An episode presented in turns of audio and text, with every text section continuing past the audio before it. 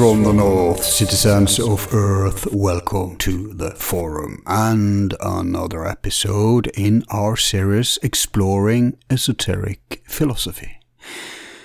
We're not done with the Gnostics yet, and at the same time, we will start an examination of the divine feminine, which was present all over the world in ancient times, including within the Gnostic impulses. Now, Gnosticism isn't really a religion as much as it's a way of being in the world, a path to self realization and integration with a more profound sense of reality, which you therefore can find within several different religions. But hey, don't listen to me, as this is an excellent opportunity to have Miguel Conner back, our resident Gnostic Hierophant, for a show we've chosen to call Sex, Psychonautics and the Sacred Feminine, where we will discuss all this and more. But warning, a basic familiarity with gnosis is an advantage, if not required, to profit from this show. So if you are new to this, at least go back and check out our two other Gnostic shows. Otherwise, you may be lost in all the name dropping and references that saves us time in order to get the conversation forward. If we have to stop and explain them all en route, this episode would take 10 hours. Now, uh, Mr. Conner is host of the incredible podcast Aeon Byte Gnostic Radio, which is the number one resource for Gnosticism, ancient and modern, in this medium. Everyone who is anyone in the field has been on this outstanding show, from best selling writers to renowned researchers, from Hollywood directors to rock stars. And his listenership reaches from academic scholars to spiritual dissidents. He describes himself as a garage philosopher, hedged theologian, and general madman across the waters. His life quest is to take his audience from ancient connections to modern meaning under the motto, Be the strange you want to see in the world. Conner is multilingual and has a degree in communications and in philosophy from the University of St. Thomas. His mundane career has been as a journalist, columnist, copywriter, graphic designer, video producer, and marketing director, with more than 10 years of experience in marketing, as well as 20 years as a professional storyteller in various media. He still does voice over work, obviously with such an incredible voice, and his podcasts usually have epic filmatic introductions. His journalistic columns has been featured in, among others, Ask Men Answers, Caring.com, Loansafe.org, and TGM Promotions. His articles and fictions have appeared in such publications as the Gnostic Journal, the Heretic, Mindscape Magazine, Reality Sandwich, the Cimmerian Journal, and many others. He is author of the critically acclaimed Voices of Gnosticism and the sequence Other Voices of Gnosticism from Bardic Press, gathering together leading voices on the subject from in depth conversations with them. He's also the author of the post apocalyptic vampire epic series, the Dark Instinct trilogy from Warner Books and AB Press, as well as the fantasy novel The Executioner's Daughter from Solstice Publishing. His fictions are considered a spectacular success for its genre and is cited in prestigious journals. His esoteric and philosophical education has mainly been autodidact, Except for brief affairs with Santo Daime, the Martinist order, Ecclesia Gnostica, and even atheism. However, his life journey has brought him to such places as Brazil, Tanzania, Mexico, Peru, and Portugal, but now he lives in the lawful dystopia of the greater Chicago area, with his huge family that includes an army of dogs, cats, and kids, where they are all patiently waiting for the beginning of the world.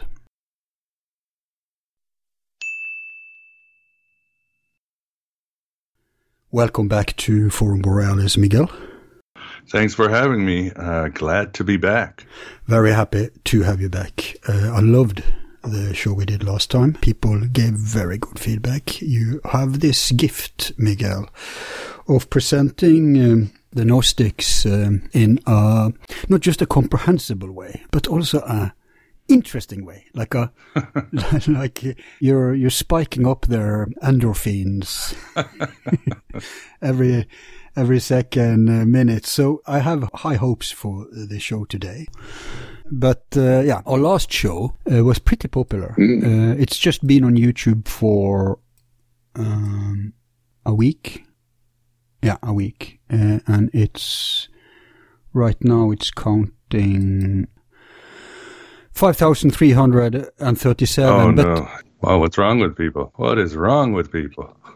yeah, they should be more. more. But on uh, the podcast channel, it's been there for a while, and we're over 10,000 there, which is quite good for us because we're new at podcast, so we don't have a big audience there. Uh, um, so I'm expecting um, the YouTube count to settle around, well, a year from now, I'm, I'm guessing like 20,000, and then. Uh, it's probably going to rest around 50,000 when we're done. But that's a decent uh, reach for such an obscure subject as as what. Yeah, yeah, it's the niche of all niche yeah. movements. I mean.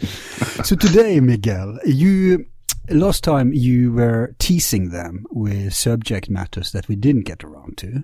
And I think we did a good job of uh, shedding light literally on the archons. And today we are going to delve further into the Gnostics, but this time we're going to have a main focus on the sacred feminine We've done the the archons, and so I think it's time to take on that. Right. But uh, are you comfortable with going through the Mary Magdalene Jesus sure. thing? Yeah, yeah, of course, yeah. And the Sacred Feminine. Oh, of course, definitely. I can hang with that. Yeah. Mm, yeah, I think we should focus a little on that. Let's do this. Okay, and this is a subject matter that I have had uh, with others too, and we're gonna explore further. You're probably aware of Janet Wolter and Scott Wolter? No, I'm not. I must have missed them. Oh. No. This is their big thing. Uh, but their angle into it is through Knights Templars, uh, new evidence for, for the Templars and the Proto Templars. You are focused on the ancient, which is the source, uh, but they are focused on later survivals of this current um, throughout the medieval ages and, and the dark ages of Catholicism and basically up until today. So that's perfect because uh, I'll, I'll cover that with them, but I'll cover the older stuff now with you. Sure, sure. I do have uh, a little bit to speak about the Templars and the Divine Feminine, but no, let's travel. Let's get on the TARDIS and see where we go. okay. So let's uh, wind the clock back to uh, yeah, how far should we go back when it comes to this? That's a hard one because something mm. I do want to stress to your audience is that uh, individuals have a preconception of what Judaism is and what Christianity is, and so even what paganism is. Mm. But uh, if you really want to approach it right, you really got to throw that out the door and realize that these movements were very fluid they were diverse. There was a multiplicity of views, and there were all these streams running in and out of each other. So uh, I think uh, as far as Gnosticism, we can always talk about uh, it was a resurrection of the divine feminine. And there certainly was a cover up before that. And the Gnostics, sort of, uh, you might say, were the, uh, some of, uh, postulated, like Clive Prince, Lynn Picknett, uh, mm. April DeConick, uh, carried the secret uh, tradition of the ancient goddess and resurrected it uh, in the Hellenized times with uh, Sophia and other aspects of the divine feminine. Yeah, I've always said, I, I mean, let's start here because you're so right, and this is super important. The fact that today people are very sectarian.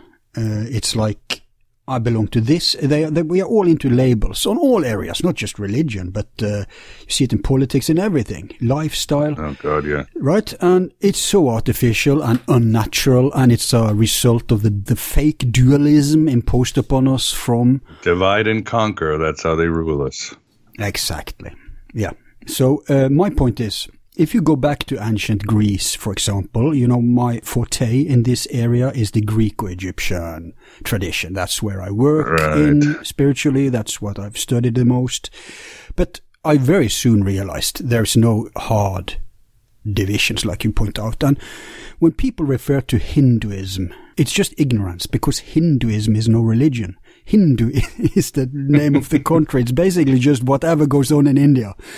And, and, but the real definition of Hinduism is paganism. It's just a huge mix of different traditions, currents. Many of them are internally opposed or, or conflicting or not related historically, etc. So it's just a huge umbrella of ancient practices, which right. I, I argue goes back to the, an antediluvian civilization. But the same same is true for ancient Greek or, or, Roman or Egyptian or Norse or whatever.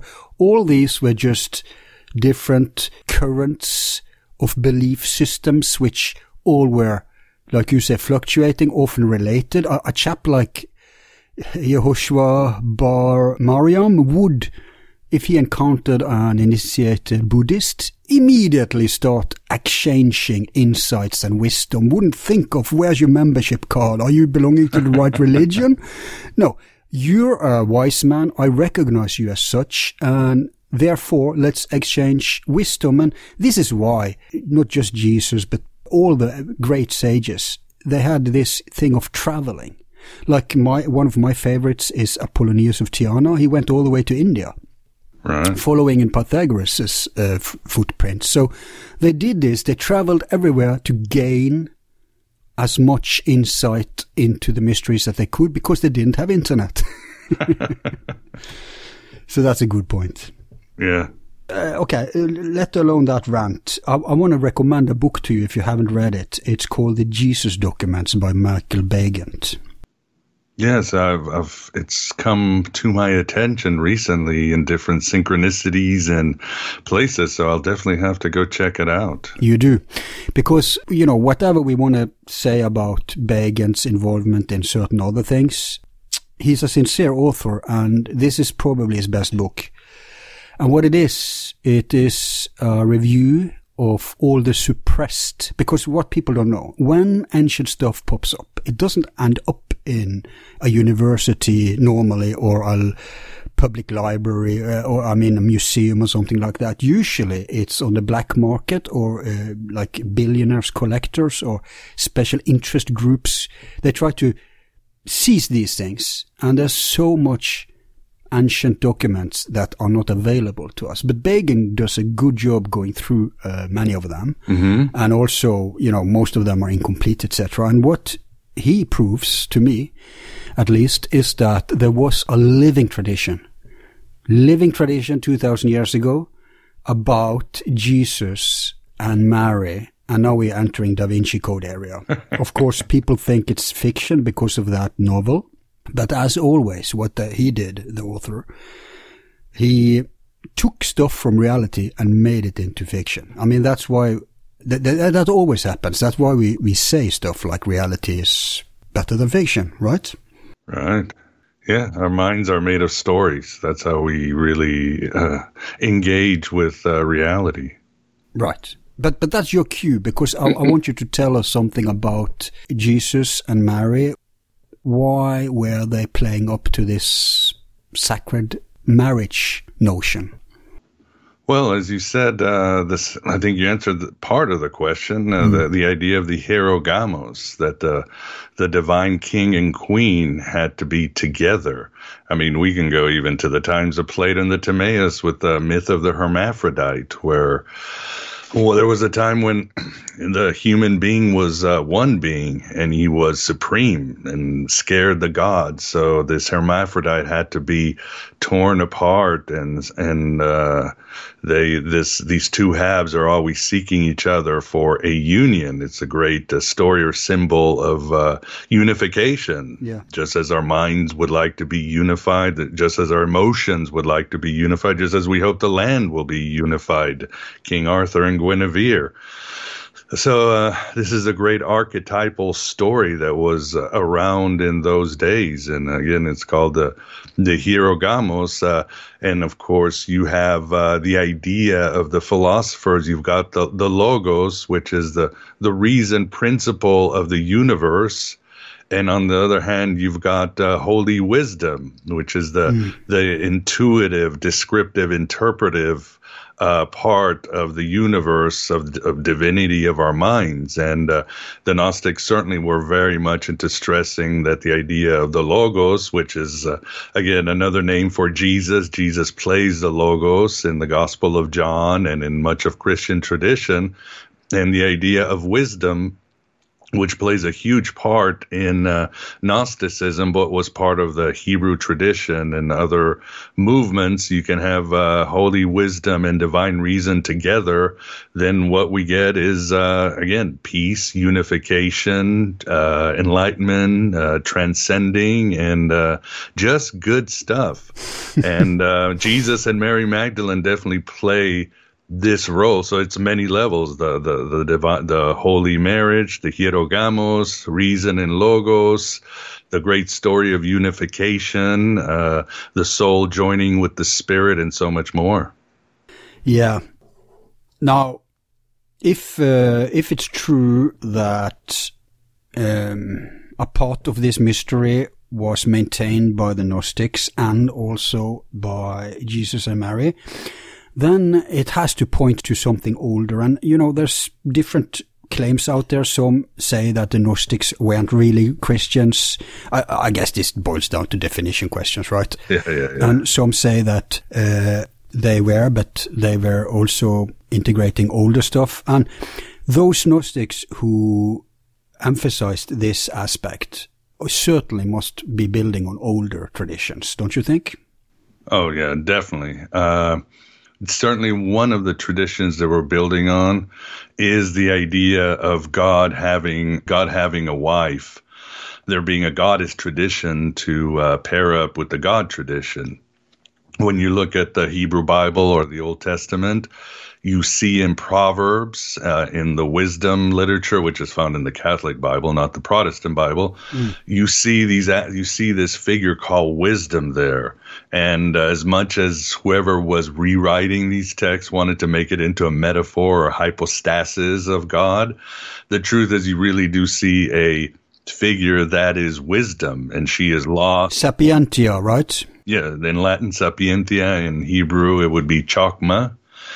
Mm. And this figure is, uh, well, it's a figure on her own. And as you look deeper, or as you keep looking at the, the text, you see they talk about the Asherah groves, and this is not a name of a place, but an actual goddess, the goddess Asherah, which was a fertility and wisdom god to the ancients. Even if you go even deeper, you start seeing in Proverbs and other places they talk about this strange woman who's very sexual and very dark. And uh, this goes back to perhaps uh, the goddess Anat or the Egyptian goddess Sekhmet, this uh, yeah. the shadow side of the wisdom goddess, which the Gnostics call Achamoth, the wisdom of death.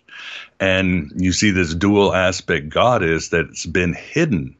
And uh, you could easily say by uh, this wisdom goddess that was hidden was later resuscitated or preserved by the Gnostics, who, as scholars are not pointing pointing out, the Gnostics were shamanistics. Mm. They believed that all ritual had to be ecstatic, out of body, uh, very Dionysian.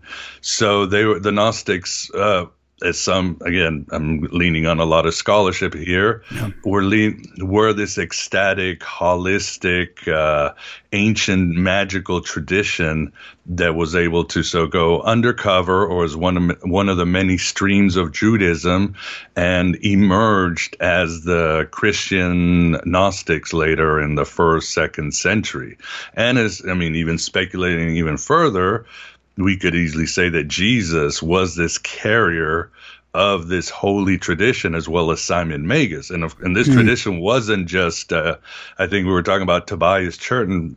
He yeah. very much writes how not only to keep the goddess tradition, but also to keep this magical tradition to fight uh, what the Gnostics call the archons. Of course, they were known as the Nephilim or the Watchers. In other words, to keep uh, uh a spiritual guard against the dark forces out there. Right. When you say wife of God, last time we problematized the concept of God. So are you referring to Yod H V H, or are you who are you referring to as the concept of God here? Well, then that's that that that really depends on the times. The philosopher's god, uh, the ancient storm god Yahweh. I would say, depending on your culture, who do you see as the highest aspect of divinity? This obviously changes with the times and the culture, but uh, it is a people's view of what is the highest aspect of uh, the divine realms. I think what we see as God today, even in the 21st century, is uh, closer, or how we're catching up to the East in our concept of God, but there's always an evolution. There's an evolution of consciousness. But in those times, it would be Yahweh. Although, however, saying this, we must keep in mind that uh, the philosophers knew that uh, Zeus and all these stories were simply uh, metaphors. They were symbols of mm. something greater. So I'm sure the ancient shamans and philosophers, even in Christianity and Judaism, also knew that these were stories, that there was something much more higher and powerful. But again, it's admitted that that uh, the divine has two aspects, the feminine and the masculine. Right. But those Gnostics who considered Jehovah to be a false god, hmm. I'm assuming wouldn't say that Sophia is his counterpart. No, no, no. Again, uh, to the when the Gnostics came about, and uh, the the view seemed more like what you see in Paul and the Book of Enoch and, mm-hmm. and other writings that the God created this world, but it's it was mismanaged by these fallen angels. Uh, right. Paul calls them the powers and the principalities, the, the God of this world. Uh, he says the word archons uh, in the in the original Greek.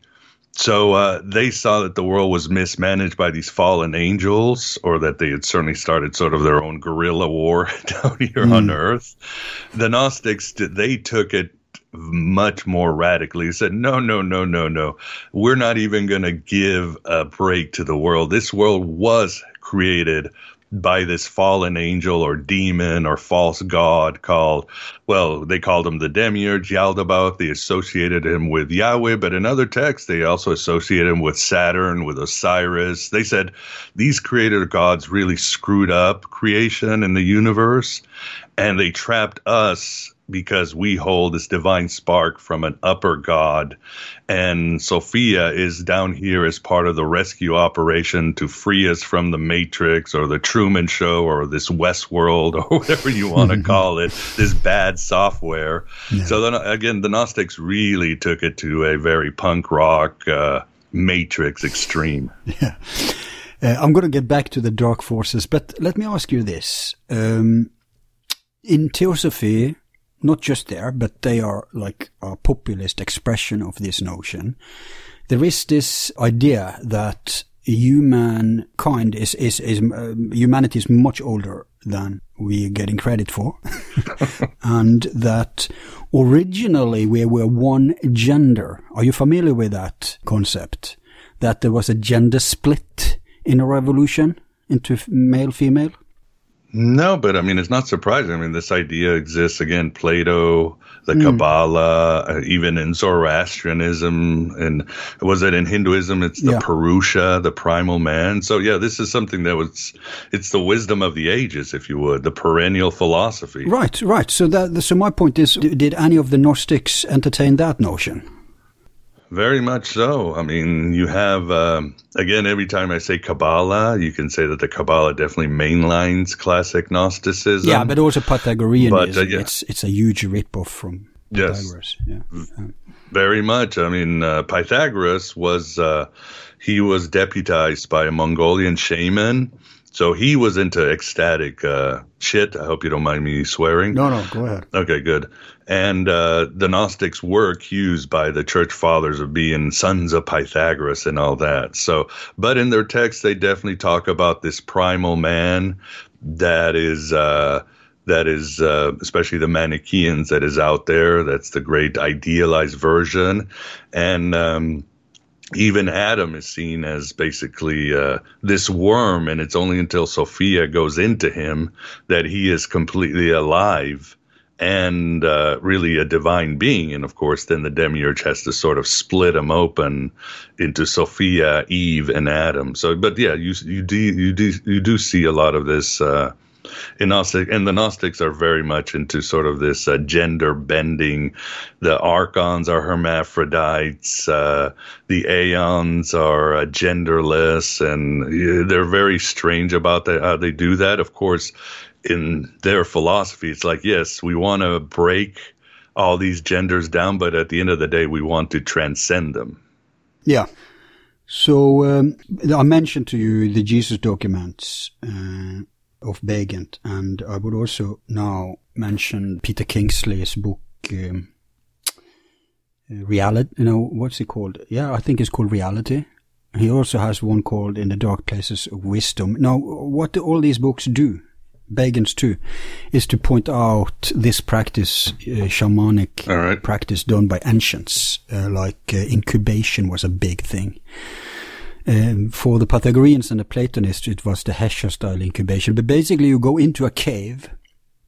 It's like um, it's like a yogic practice. You you lay dead there, or, or not actually dead, but close to dead for for days. You don't drink. You don't eat, no nothing. You just lie there in complete silence. That was, uh, this is a hint of a technique they used to, to travel to the other side. And this, yes, is common to shamanism. Yeah. But uh, you say that Adam was split to Sophia, Eve, and Adam. I, I mean, at least two genders there is a story of how humans became from one gender to two gender. I'm, I'm surprised you mentioned Sophia, but what about the concept of Lilith? Does that have any space in the Gnostic uh, currents?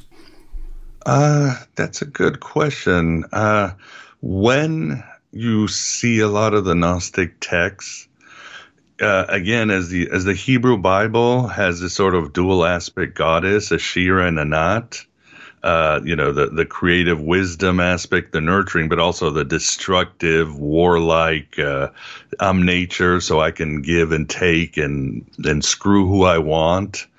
You, uh, which of course in Hinduism you know, obviously Sakti and Kali and all that, but you had that in the Hebrew tradition. And Gnosticism starts changing it. You've got the higher Sophia, and then you've got the lower, which uh, some groups call the wisdom of death, and or Achamoth. She is sort of this darker aspect of wisdom. I mean, again, the Gnostics were Jung before Jung, so everything has yeah. to cast a shadow. So you do have this sort of uh, split, dark Sophia or divine feminine. I mean, again, they were certainly part of the mystical traditions of those times, and even the you were talking about the shamanistic rituals, you can read some of their uh, texts, uh, the reconstructions of their texts, and that's what they were doing. The Peratics, the Ophites, the serpent worshipping Gnostics, mm. you would uh, recreate this image. And I know I'm sure many of your listeners will think of the mystery religions, and you would go down to Hades and have to face all these demons and dark gods and basically die but then in this uh, ritual, if you could go through there, this pruning, this not just incubation, but the pruning of who you were, and the and the temporal aspects of yourself, then you would go right through into a stargate. Right. And the stargate led to the higher realms. And obviously, in their texts, uh, there would be Jesus would be your guide, Sophia might be your guide. In some, it was Hermes. Right. Even yeah, yeah. So He's with the famous... Christians, it's like Hermes would lead you to the divine realms. Yeah, and this is uh, in the mystery tradition. This is called a psychopomp.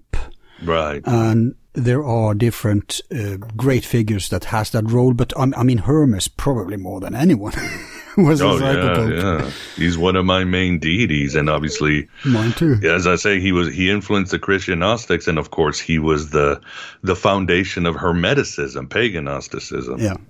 Right, right. So, okay, so you define Hermeticism as pagan Gnosticism. That's interesting.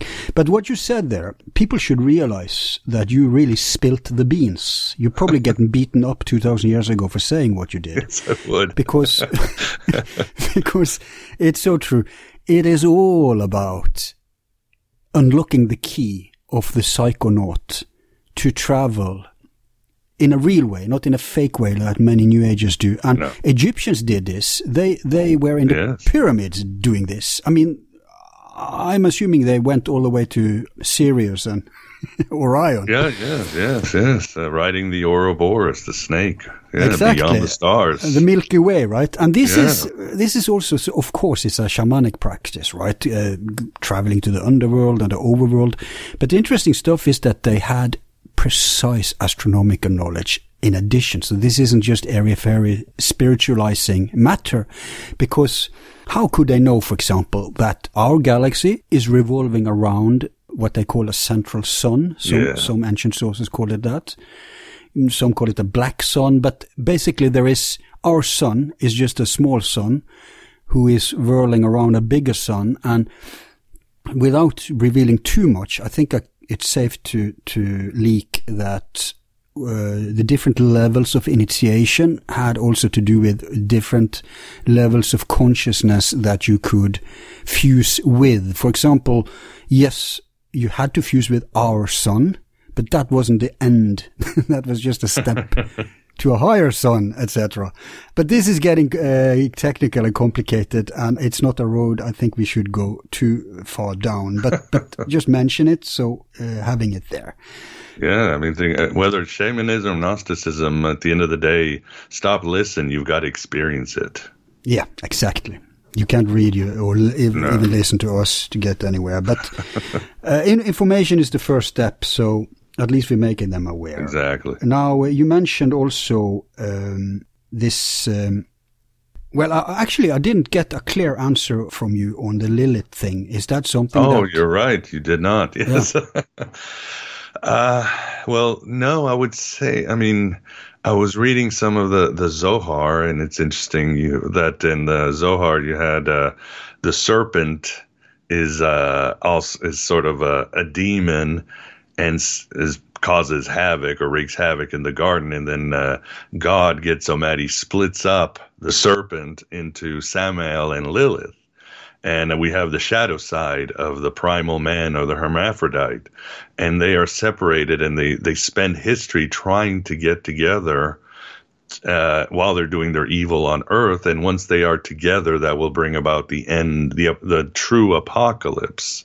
Mm. So, but in Gnosticism, the name Lilith or the reference of Lilith really doesn't exist. Uh, they they do talk in some texts about uh, the Watchers and the Nephilim here and there, but not no not Lilith. But surely they must have been aware of Lilith.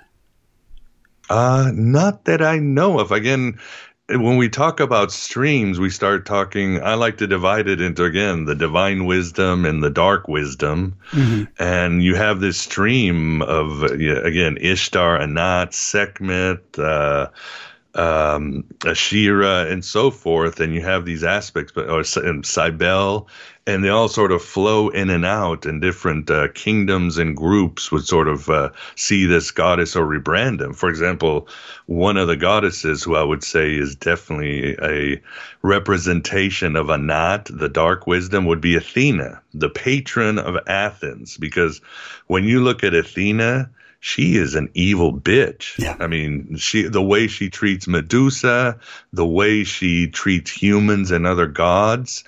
And at the end of the day, it's not that she's evil, but she is again the the chaotic, uh, destructive, sensual part of the divine feminine. Obviously, the Greeks decided that Athena was not going to have a consort. but uh, so again, these goddesses, same with Lilith and others, they sort of manifest here and there, and they're all part of the same So, string. so they didn't need Lilith. what? they didn't need Lilith. No, well, obviously the, the, the Jews and the Kabbalists needed this myth. Yeah, uh, probably from Babylon they got it, and Mm. uh, it was part of their tradition.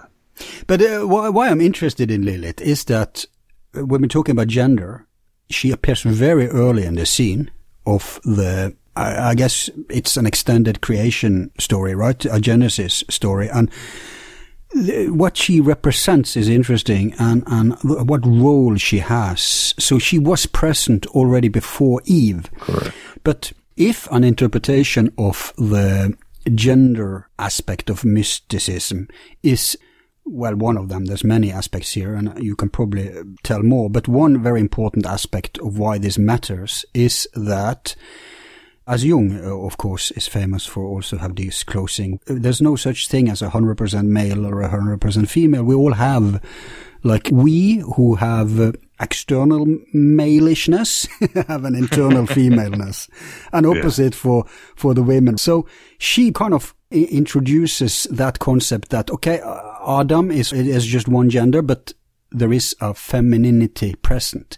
And when you point to the dark aspects of the feminine, like in the case of Athena, uh, actually I wouldn't call her evil either. I would call her No. merciless. Yeah, I think that's a good one. Yeah, it's like nature. Nature is merciless. Yeah. Mother Nature. And like hell knows no fury. right? We can say that. I mean, if we can swear, we can also be. Yes. I mean, we're not sexist actually, because we're just saying Yes. women can bust your balls as much as a man, Just call it stereotyping. That's an easy. which is true. Everybody who Actually, knows. you do have a good point. Um, Yeah. I just found a way to connect Lilith to Gnosticism. And I think this goes to more of the the trickster god or the Right. fallen angel motif, which we've touched upon. Right. Because obviously the the rabbi saw that there were two creation stories.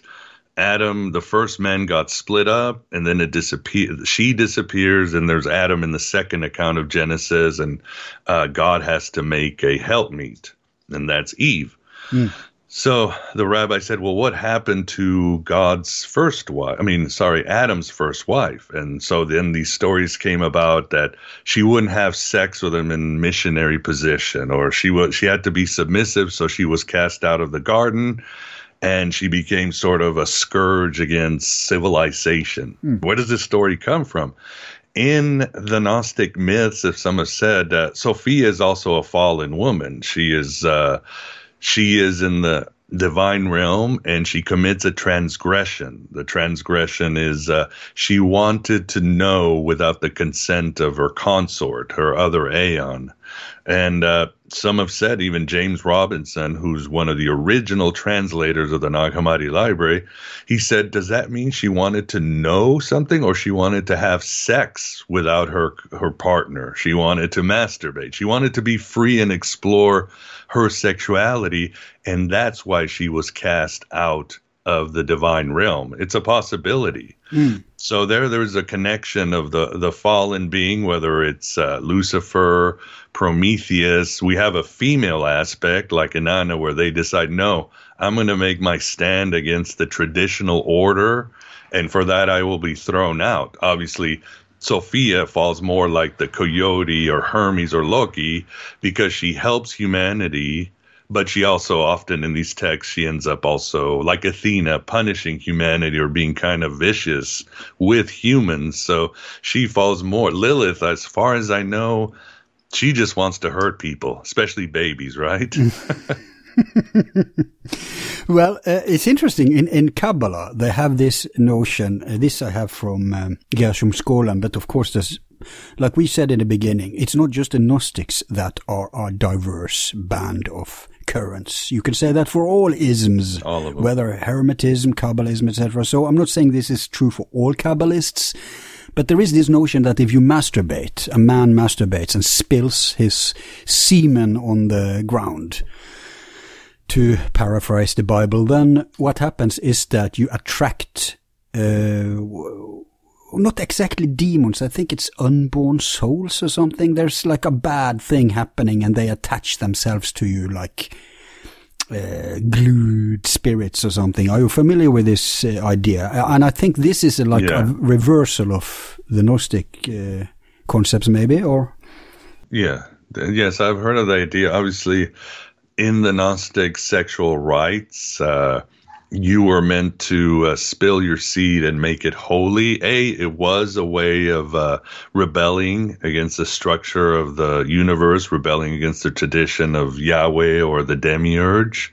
The other one was to make the mundane, the profane into something holy, to offer up these substances that were part of the the circle of life, or the I call it the circle jerk of archons, the terrible situation that is nature, and make this into something holy and beautiful. Same with uh, menstrual blood and uh, other substances, and then offer it up to the divine. And in the Gnostic, uh, one of the Gnostic myths, you have Sophia. She's actually called uh, Pronoia in this myth. She's the divine wisdom.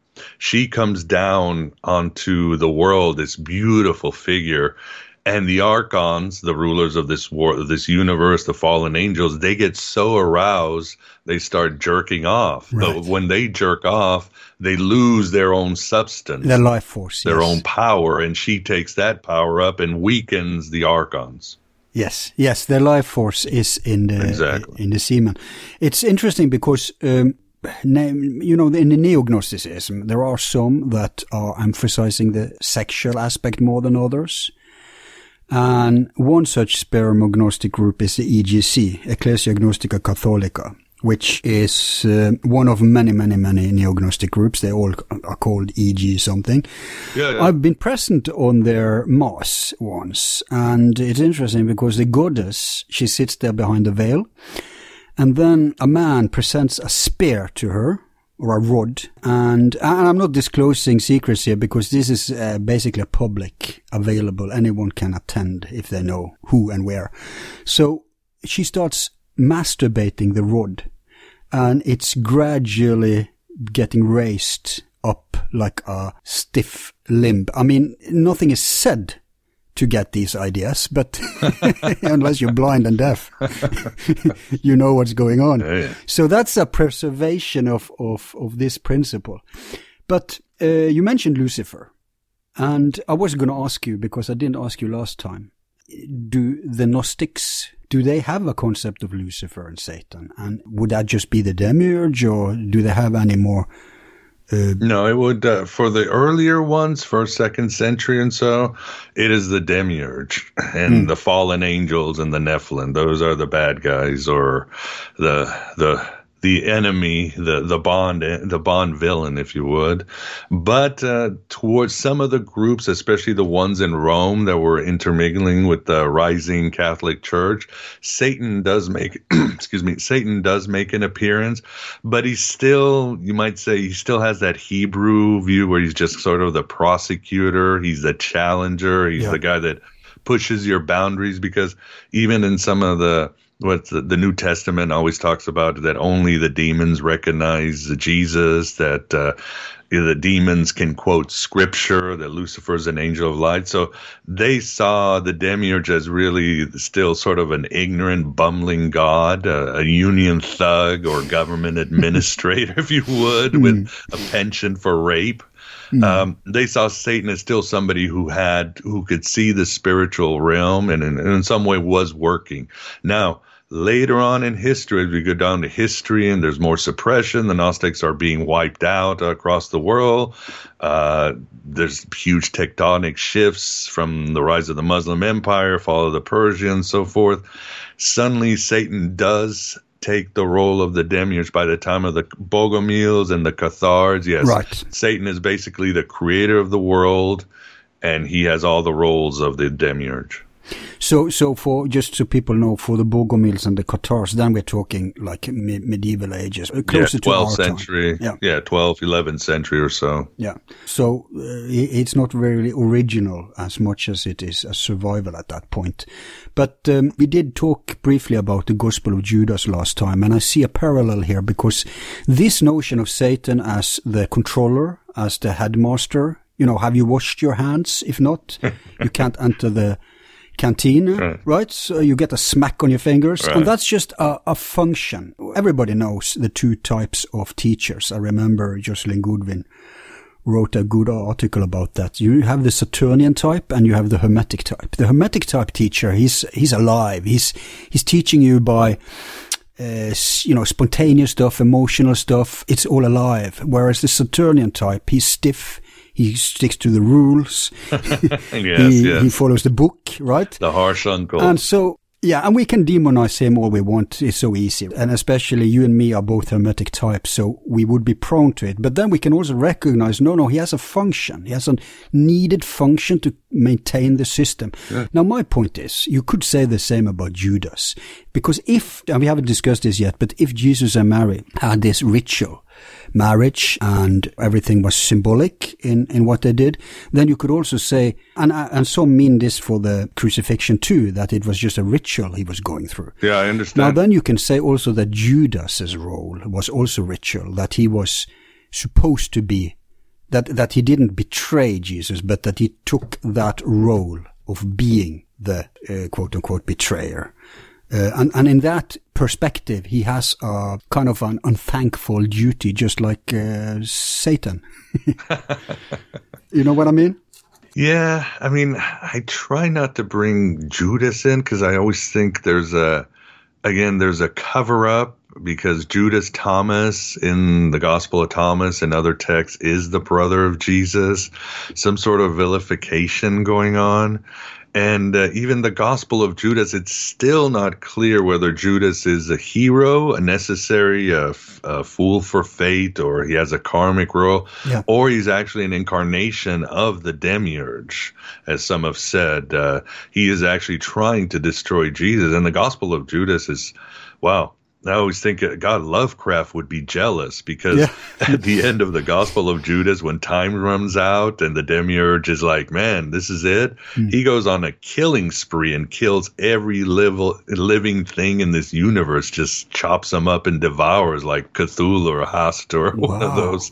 So, and, but it's a very dark, uh, yeah. And uh, the Jesus is always telling people you're sacrificing to this bloodlust thirsty God that wants to eat and the church you're all fools and this and that. And he Jesus is rejected. Yes he is destroyed but it's he tells Judas yeah you destroy my physical shape. I'm just going to go back to the eternal realm. And it doesn't it hmm. doesn't have a happy ending.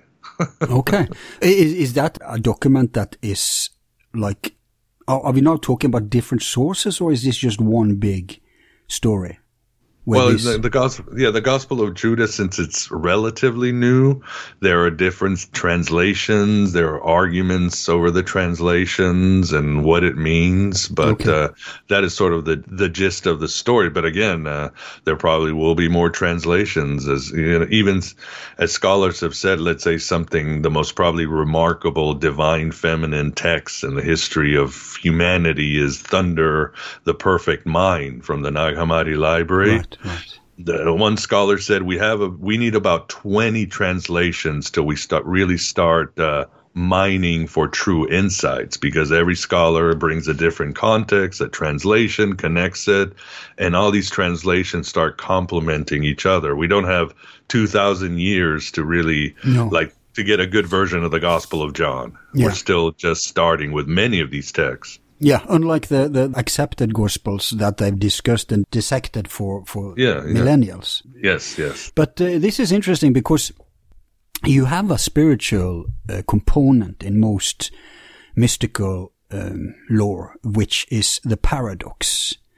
So when you mention thunder perfect mind, uh, I mean, every other sentence is a paradox, and and it's uh, like I am this and then I am that, which is the opposite, right? So here they're playing with polarity, which is also related to gender. Right. And that could be also a, a function in the Gospel of Judas then, if it's internally uh, incongruent. It could be a result of, of, of um, a deliberate paradox being put in.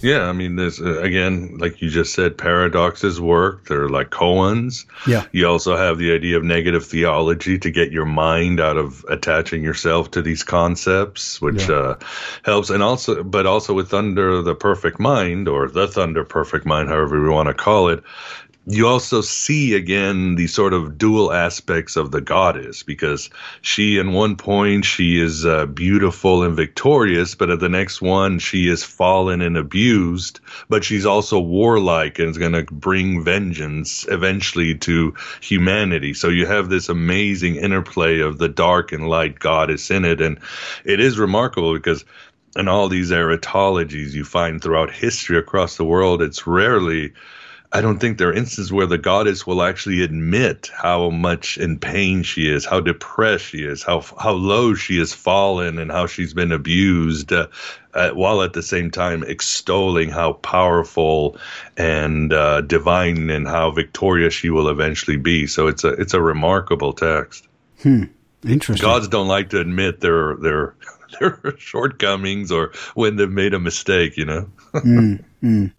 By the way, did you ever read Tobias Churton's book on sex gnostics? Oh yeah, yes I did. It's a good book. I have it, but I haven't read it. It's a good but book. you you approve. Yes, yes. Uh, there's a lot he. There is some things he misses, but I can fill in the spaces. But it's nice. Uh, most scholars tiptoe around the whole sex magic thing. But it's. Uh, I would say it's. I would say it. It, it, it was happening.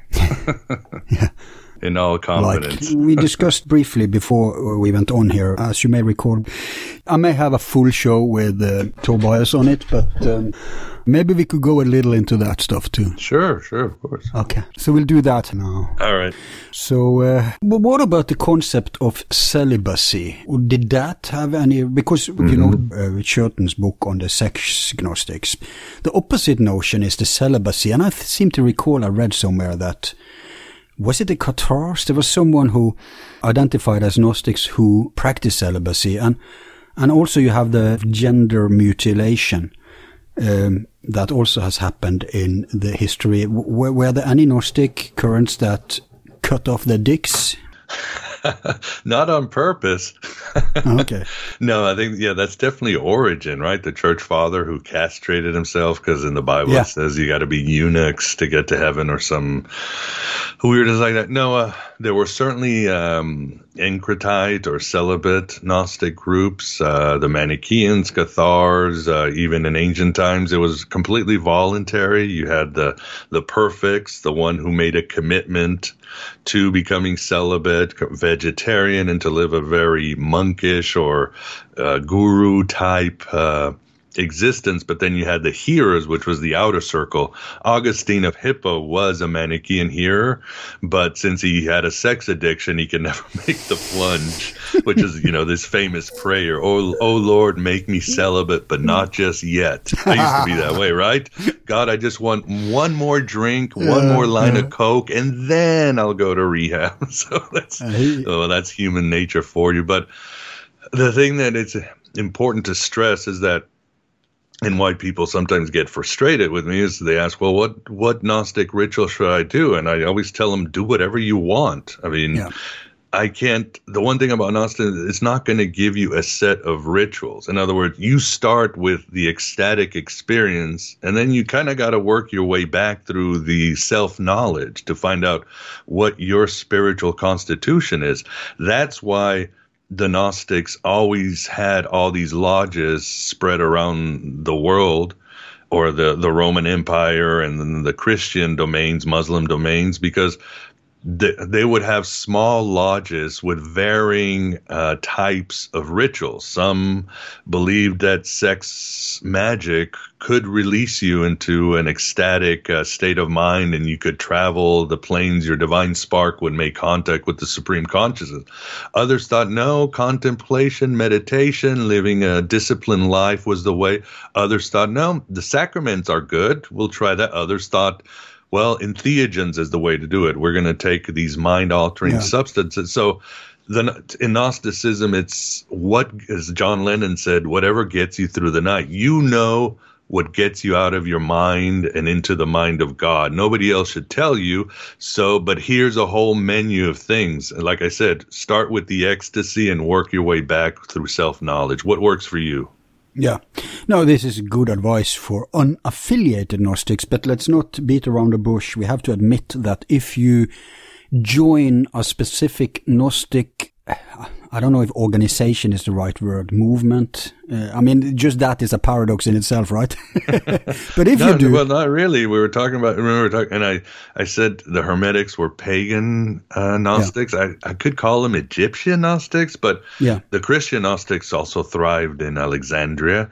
But the in the Hermetic tradition, which is probably uh, I would say the genesis of all Gnosticism, you always start with a Hierophant, as we're talking a, a adept of Hermes, and this individual has a small group and he starts with the teachings and then the teachings have the coded rituals and then the group gets together Yeah. and finds her so these type of uh, hierophants these egyptian priests that had the lore of ancient egypt they were there in alexandria and they probably ha- all had their groups and these groups turned into franchises and so forth so Yeah, yeah. i mean yes obviously later on the manichaeans and the cathars still kind of had that system that franchise uh, anarchist chapter thing uh, gurus and lodges but uh, i think that's really the core of how the gnostics practiced or if you want to call it a structure the manichaeans had a huge organization but it was still very loose Yeah. So my point is, if if you per today identify as a Gnostic and you join some kind of Gnostic community, you don't need that question, what should I do? Because you're provided with suggestions for, and usually they are organized like schools with, with levels, classes, degrees, whatever you want to call it. And as you move through the degrees, you're supposed to, I mean, we're just humans. Nobody can be a spiritual judge to another sister or brother, Right. right? But in these, mm-hmm. within these schools, they give you the tools and then whatever you do with them is up to you and how far it can take you. A neophyte, like we know Hermann Hesse's classical book, Journey to the Easter, eh, to the East, where it ended up that the neophyte, the servant of the whole group, was really the secret master. Love so, it. So you can never go by, ex- but whereas the Catholic is completely opposite. There's the hierarchy. Who's the exterior king? You have to bow to him. It's a strict fascist system where you have to go through. The exterior defines your level. Where are you? How, how long have you been in this system? How much power do you have? That's what, but in Gnostic groups, although they may seem hierarchical just because they uh, follow levels, but that's a reflection of the level of the awareness, increased enlightenment of the soul, and not meant to be a suppressive apparatus like in organized monotheism. So I, I think that's important to emphasize. Yeah. Although you could, uh, of course, argue how much do we need Gnostic communities in today? Couldn't you just do it alone? Um, I guess you could, but it's going to be it's going to be more work, I think, uh, reinventing the wheel than just standing on the shoulders of your predecessors. And I, I guess that's also why people should listen to shows like yours Yeah, I wouldn't. I wouldn't because they're that. getting educated, uh, which will help their personal journey. Is my view. Yeah, I mean, as uh, uh, as uh, a scholar, April DeConick said, uh, the Gnostics had a throw everything in the kitchen sink. In other words, uh, you have to have a broad menu of spiritual practices. I believe spiritual practices that worked yesterday stop working tomorrow because this is the Maya that we live in. And if you really are serious about uh, transcending this world or making contact with higher planes or just being individualized, uh, you, you really always have to have a, a full uh, arsenal or toolbox of spiritual practices that you work, and they should be calibrated to what works for you and tweaked as you go. So, Yeah. and I think that's that was probably how these Gnostic lodges, with the, the again with the Hierophant, the Hermetic Hierophant, teaching his students, and some said, "Well, I don't like this guy. I'm going to go down the street in Alexandria and go talk to the not do a secret knock on the door and go talk to this next guy." Mm, that's an excellent way of them surviving. yeah, yeah, yeah, definitely. I mean, there was one I don't know if we mentioned last time, but you had the individual called Marcus the Magician in the second century. He went to France and he used to offer this uh, this wine spiked with drugs, and it, he uh, most of his congregation were women, and they would go in these ecstatic trances and uh, so forth. But he had this system where they would uh, throw lots to change who was who. In other words, one week uh, somebody would be the bishop, the other one would be the person wow. uh, helping seat people, one would carry this. So your roles always changed every week. Nice. I thought that's a cool way to go. And it didn't matter if you're a man, woman, rich or poor. Yeah. They you just threw lots. Yeah, that's certainly a vaccine against power trips and egos. Mm-hmm. Letting uh, yeah. uh, positions go to the mind. Would you say there was a conflict between those who tended towards celibacy in their philosophy and those who tended towards sexuality? Yeah, I would say so. I mean, within the Gnostics. You have, not, not, yeah, yeah. Within, oh, definitely within the Gnostics. Yeah. In the second century, you had uh, the Carpocratians, and they were the ones who believed, uh, well, very as the Frankian Jews today, as the Persian Mazdakites, that you had to experience all this sin to escape the world. What does Jesus say? I think the Gospel of Luke, you will not leave this world until you pay the last farthing. So they took it as like, we got to just experience everything, clean our karma, and then we can transcend this world. It's, I think, what did Crowley call uh, salvation through transgression? And again, you find this in Kabbalistic systems, Persian systems, Hindu systems, but you had the groups like that and the Simonians with the offering up of the semen. You had all these groups with their tweaking of sex and sexual rituals.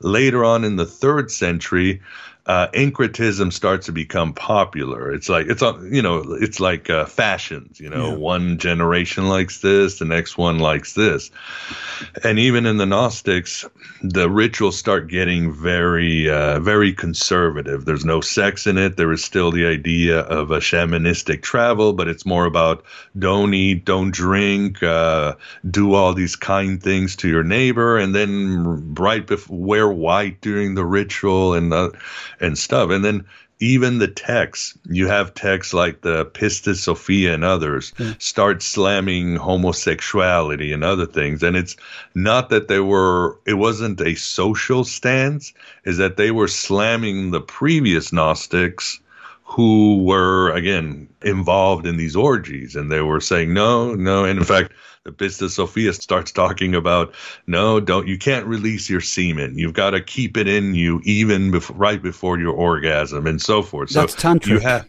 yeah, yeah, you have a shift in the third and fourth century with the Gnostics.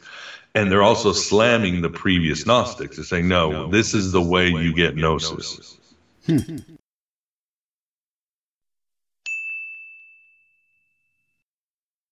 All of our files are free and will remain free. If you like the show, you can show support by donating $1 to help with expenses. Just use the PayPal link on our website, YouTube channel, or Facebook page. Thanks.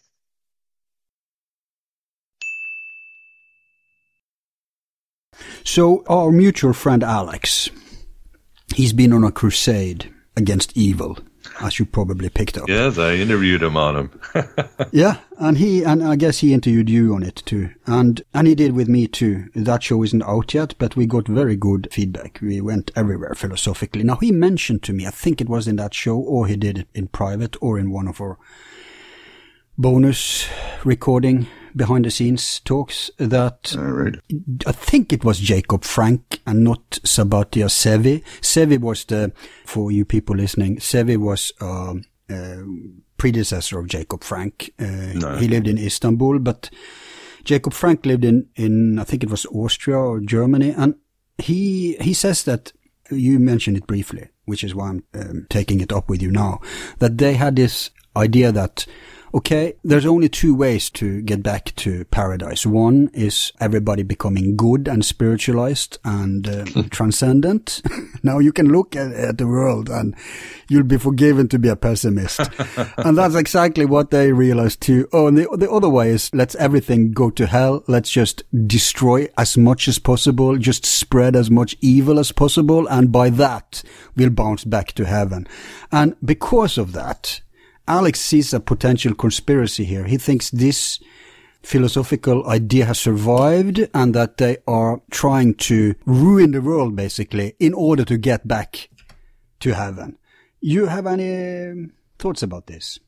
I wouldn't, I would not discount it. I don't know if I subscribe to it. Uh, mm. I was thinking there was an ancient Gnostic sect called the Cainites who thought Cain was the good guy.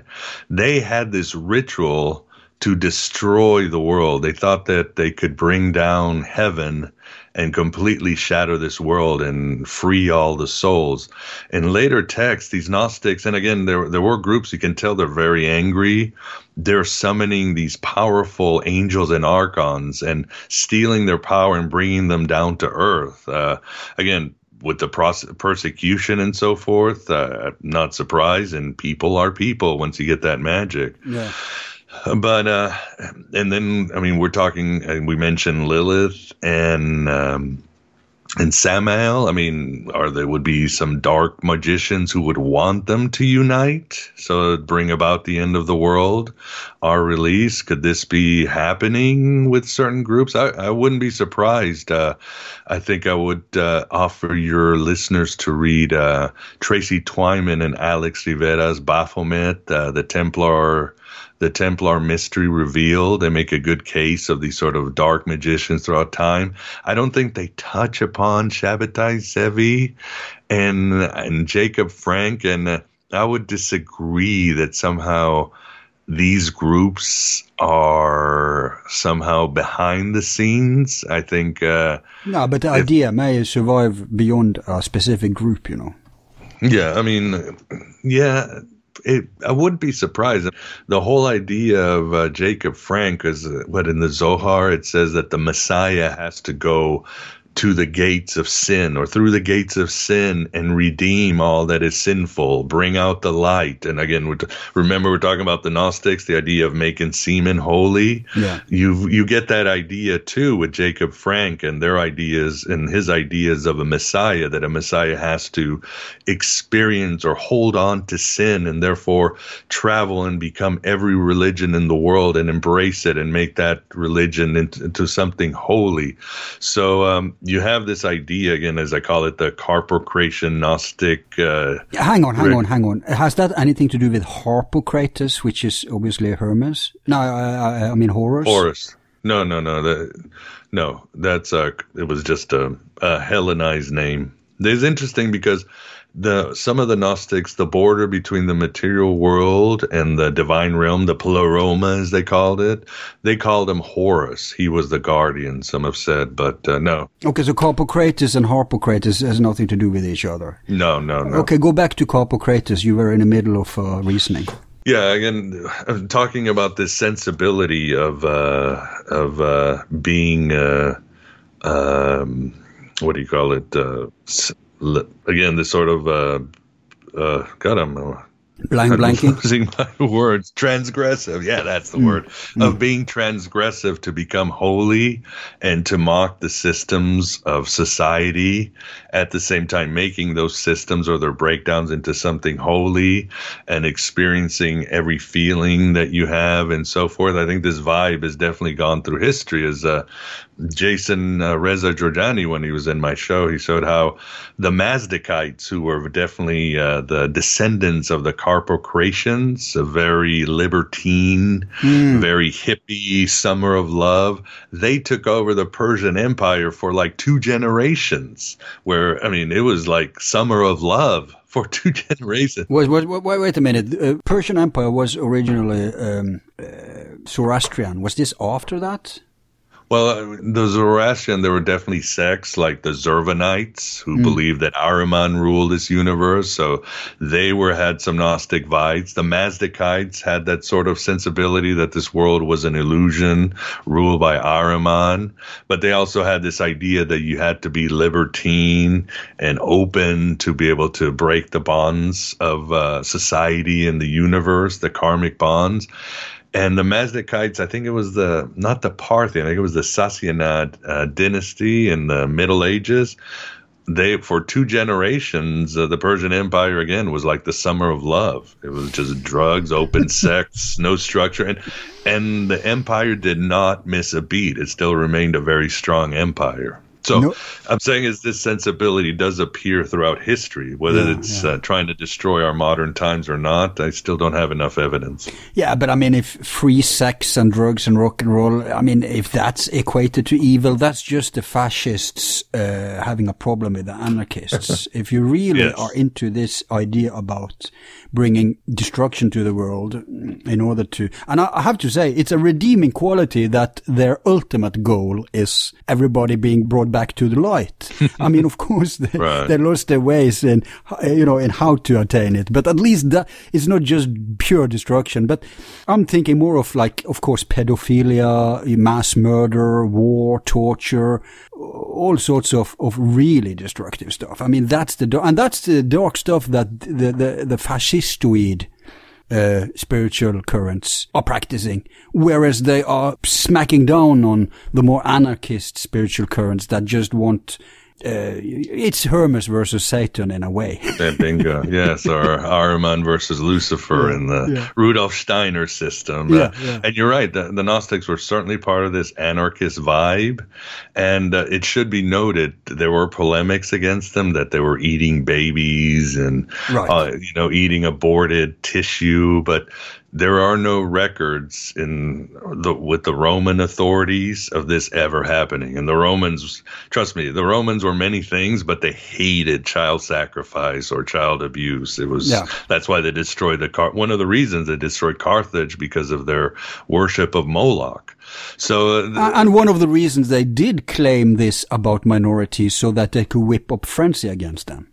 Exactly, exactly. So these polemics, just as people used to say in the medieval times that the Jews were eating children or that the Christians were, uh, you know, eating the dead in the tombs or something like doing black magic. It's, yeah, polemics, like you say, a way of controlling. I mean, at the end of the day, I would say, as Jung would say, if we don't bring our shadow up, the mm. darker aspects of ourselves and we don't confront them and integrate them, that's when the real problems start. That's when the pain, the oppression, like you said, that's when the the you get the pedophilia and all that. It's people not bringing. All of us have this huge darkness within us that we need to uh, address. There's no exceptions. And individuals like, again, the Gnostics, the Mazdakites, even the Franken Jews, at least were honest, saying, okay, let's go deep within and see what happens. Obviously, there's always abuse. I think uh, the Jacob Frank and these guys would often do wife swapping and orgies and all that. And not all people are constitutionally strong to do that. I know I'm not.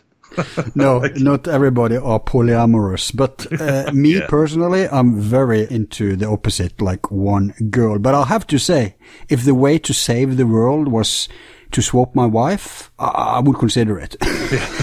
like John Dee and Edward Kelly when the angels told him to swap wives. exactly, exactly. Which is probably just an excuse for suppressed uh, polyamory. but, but I would never like but, mass murder to save the world. So right. I have my, and I, I, think there is such a thing as a universal ethics in, uh, also in Gnosticism. But, but let me say, you mentioned Tracy Twyman. I think we have to add that uh, she's passed, right? Yes, unfortunately. Yeah, may she rest in peace. Mm-hmm. And uh, I'm impressed you had Reza on your show. I considered uh, myself interviewing him because I fancy some of his stuff. But you mentioned something very important, the Jungian shadow. And you kind of started to answer my next question to you. Mm-hmm. But let me point out why. Because if you look at the concept of the sacred feminine as a, you know, in ourself, Jung says, get up your shadow to become whole. Now, if you look at the humanity as a collective, that's kind of why we cannot suppress the sacred feminine because we're kind of suppressing our own shadow mm-hmm. because that's where she's been pressed now.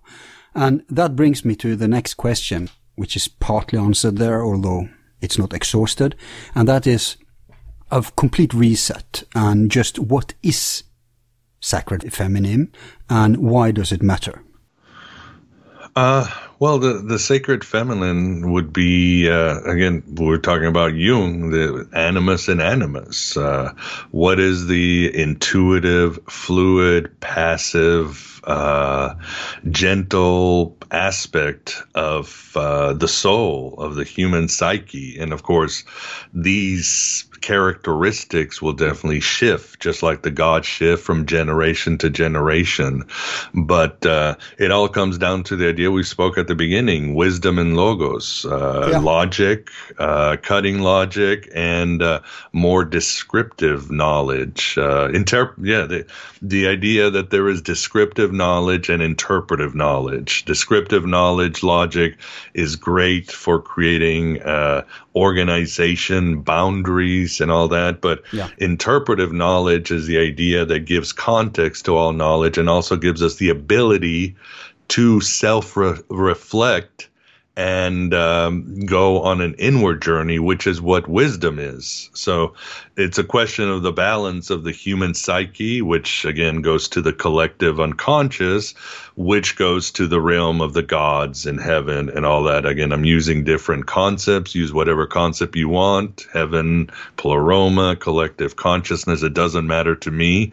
It depends where you are, but it's a question of wholeness, individuation, yeah. and all aspects being together in the Gnostic myths the once Sophia is cast out of the pleroma, the divine realm is unbalanced. Uh, it's the old uh, the old myth where Zeus loses Athena. How does Athena come about? She sprouts out of Zeus's head. The great story when Zeus loses his wisdom, things just ain't the same anymore. So Zeus, uh, in a way, he lost his divine feminine, if you would. Yeah, you said logos versus what was it versus Sophia, Sophia. wisdom, reason so, and wisdom. Yeah. So what I already perceive here is that, as Jung said, and he's correct because it's the same when you study the elements. And I've studied polarity and I've studied magnetism and all sorts of eh, in music and electronics, and there is a universal principle permeating everything. And that is if you divide stuff into, for example, male and female, then both of those have a shadow and a light side. So it's you, as soon as you have two, you already have four. Right. You have the the positive and the negative feminine, and the positive and negative uh, masculine. But if you look at Logos versus Sophia, or, or as I said, Saturn versus Hermes, right. you're kind of looking at structure vs spontaneous, or if you like, facts vs insight, or if you like, system vs individuality or soma versus psyche. Mm-hmm. And that's why I think both extremes could uh, be bad, but you need a kind of a balance, right? And exactly. Uh, that's my philosophy anyway. And so in, in my world, it's like this. You have information, which is just scattered factoids. Right. You organize them into uh, knowledge so organized facts uh, or information or knowledge, then applied, it becomes insight. And then when that is integrated, it becomes wisdom. This is just a terminology. It's not important. But if you understand the levels of enlightenment here, then Sophia would be the highest and the lowest would be actually logos. That would be the structure of stuff. Mm-hmm. And then we can start to sense a conspiracy or maybe not that's the right word, but like a battle of intentions of philosophy, because in this light, you have uh, materialism as the ultimate anti-Gnosticism. Because if you look at look at uh, polarity in terms of gender, you have a centrifugal, explosive way that energy can whirl. That's the masculine. It starts from the center and it spreads outwards and downwards. That's the creation of the universe. Mm-hmm. But then you have the other way home, which is the feminine, because masculine and feminine is more about the direction of the energy. And the feminine energy is the centripetal where you start in the outskirts and you seek the middle. Now, I said uh, last time we talked, you can see it in the symbols of Mars and Venus masculine and feminine. I don't, I don't have to rehash that argument. People go back and listen. And then you understand, okay, so if you seek the center, if you seek to get back home, back to the unity, that's the feminine approach, the feminine way. yes, uh, yes. Then you, you're seeking the one, getting back. If you seek to spread existence, you know, the ever emerging uh, universe is always in creation. It's spreading out. It's, it's good breathing out, eh, not in. That's the masculine.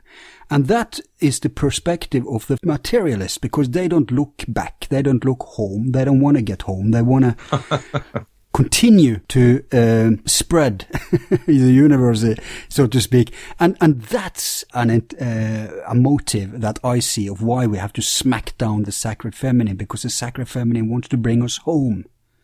How do you relate to that? Uh?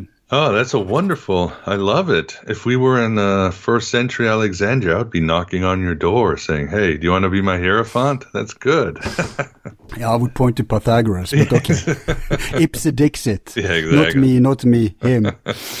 No, I would say what you said uh, makes perfect sense. And again, these systems work, and whatever system works for you. And uh, certain systems like Philo Alexander, the Kabbalah, Chokmah, wisdom is a male principle. Obviously, in certain systems, Thoth is a he's what a male wisdom god is. So I, mm. I, would say these systems are great, but also have some fun with them, bend them. I mean, life is but a dream, and dreams shift because dreams are just the communication from our souls or the collective unconscious. So don't get too stuck on the systems and have fun with the systems. But I think what you said makes uh, perfect sense. That's the the idea of wisdom in the Hebrew Bible and in Gnosticism is ultimately Sophia wants to go home but because she's been cast out of the the higher realms and she's stuck in her dark aspects but she also wants to take with her the divine sparks that are with with us. She wants humanity to be part of her oper- rescue operation of restoring the universe and uh, all of us should come home together. Mm. okay well put. So um, let's um, speed up and go to Jesus and Mary. Now, do you think that they were actually married and have children? I'm I'm kind of skeptical that uh, Jesus even existed. I'm more in the uh, mythicist camp, although yeah. second I would be more in Jesus the magician. Again, we talked about this tradition of uh, watching for the watchers, the Nephilim, of uh, this ancient magic and goddess worship. So I'm kind of stuck with those two. But I would say I don't know about ma- maybe it's just a consort. That's who that's who they would be. Um, so, the, so the wedding in in um, what's it? Uh, Cana. Khan. Cana. Yeah. That was uh, not actually a ritual where those two got married. I mean, it's possible, although it does sign, it does. Why do we have that in the Bible when it's just riffing off of Dionysius turning water into wine? I think it's more presenting Jesus as a, a Dionysian figure, a, right. a, a, destroyer of established uh, structures and uh, socio-economic systems, just like Dionysius is the, the breaker of boundaries. Yeah, yeah. No, I, I see your emulgation or imitation that they did, and I raise you with the fact that they did it on all. I mean, there's hardly anything original in Christianity, except perhaps all the negative stuff that the Catholics even that dreamt up yeah. in the Middle Ages. But but my point is, they may have had it's it's not just like let's just copy these texts and then present them in a local uh, you know, locally adjusted version, uh, in this case, Jesus and Mary. It may just as well be the Jesus cult looking at the predecessors or even their contemporaries because they weren't alone and these mm-hmm. all these currents that we're discussing were were vibrant and alive also at Jesus time so it may might as well be let's implement this ritual in our own sect and yeah, marry, let's marry and I- imitate what others do and what people before us did uh, to prove that we're in the right current, so to speak. Because I'm convinced that if he was real, he was not just initiated into the Essenes, which has been known for a while, but also that he was initiated into the therapeutics. Mm-hmm. The therapeutes were a Kabbalistic kind of Pythagorean kind of thing. And in that case, he would then then we would know already a lot of notions that he would carry. And so I don't think it's far-fetched if he existed that he did this ritual of marriage precisely because, as you say, it was done before in predecessing strains. Yeah, definitely. I mean, and you also have to think about these writers also had an audience that they needed to satisfy the great mm. stories, just as uh, George Lucas uh, riffed off of Joseph Campbell, who was uh, uh creating all this, uh, putting all these stories together. And Joseph Campbell was just uh, a Jungian. He took Jung and right. made it his own. But for example, the story of uh, Jesus raising Lazarus. You've got uh, Jesus comes and he raises Lazarus, and you've got Mary Magdalene and Martha who are crying and weeping. Mm. When you look at it, you go, wait a second, this story is very familiar because in the in some Egyptian stories, guess what? You've got Jesus, he's playing Horus. Lazarus is playing Osiris. Mm. Mary Magdalene and Martha are playing uh, Isis and Nephthys.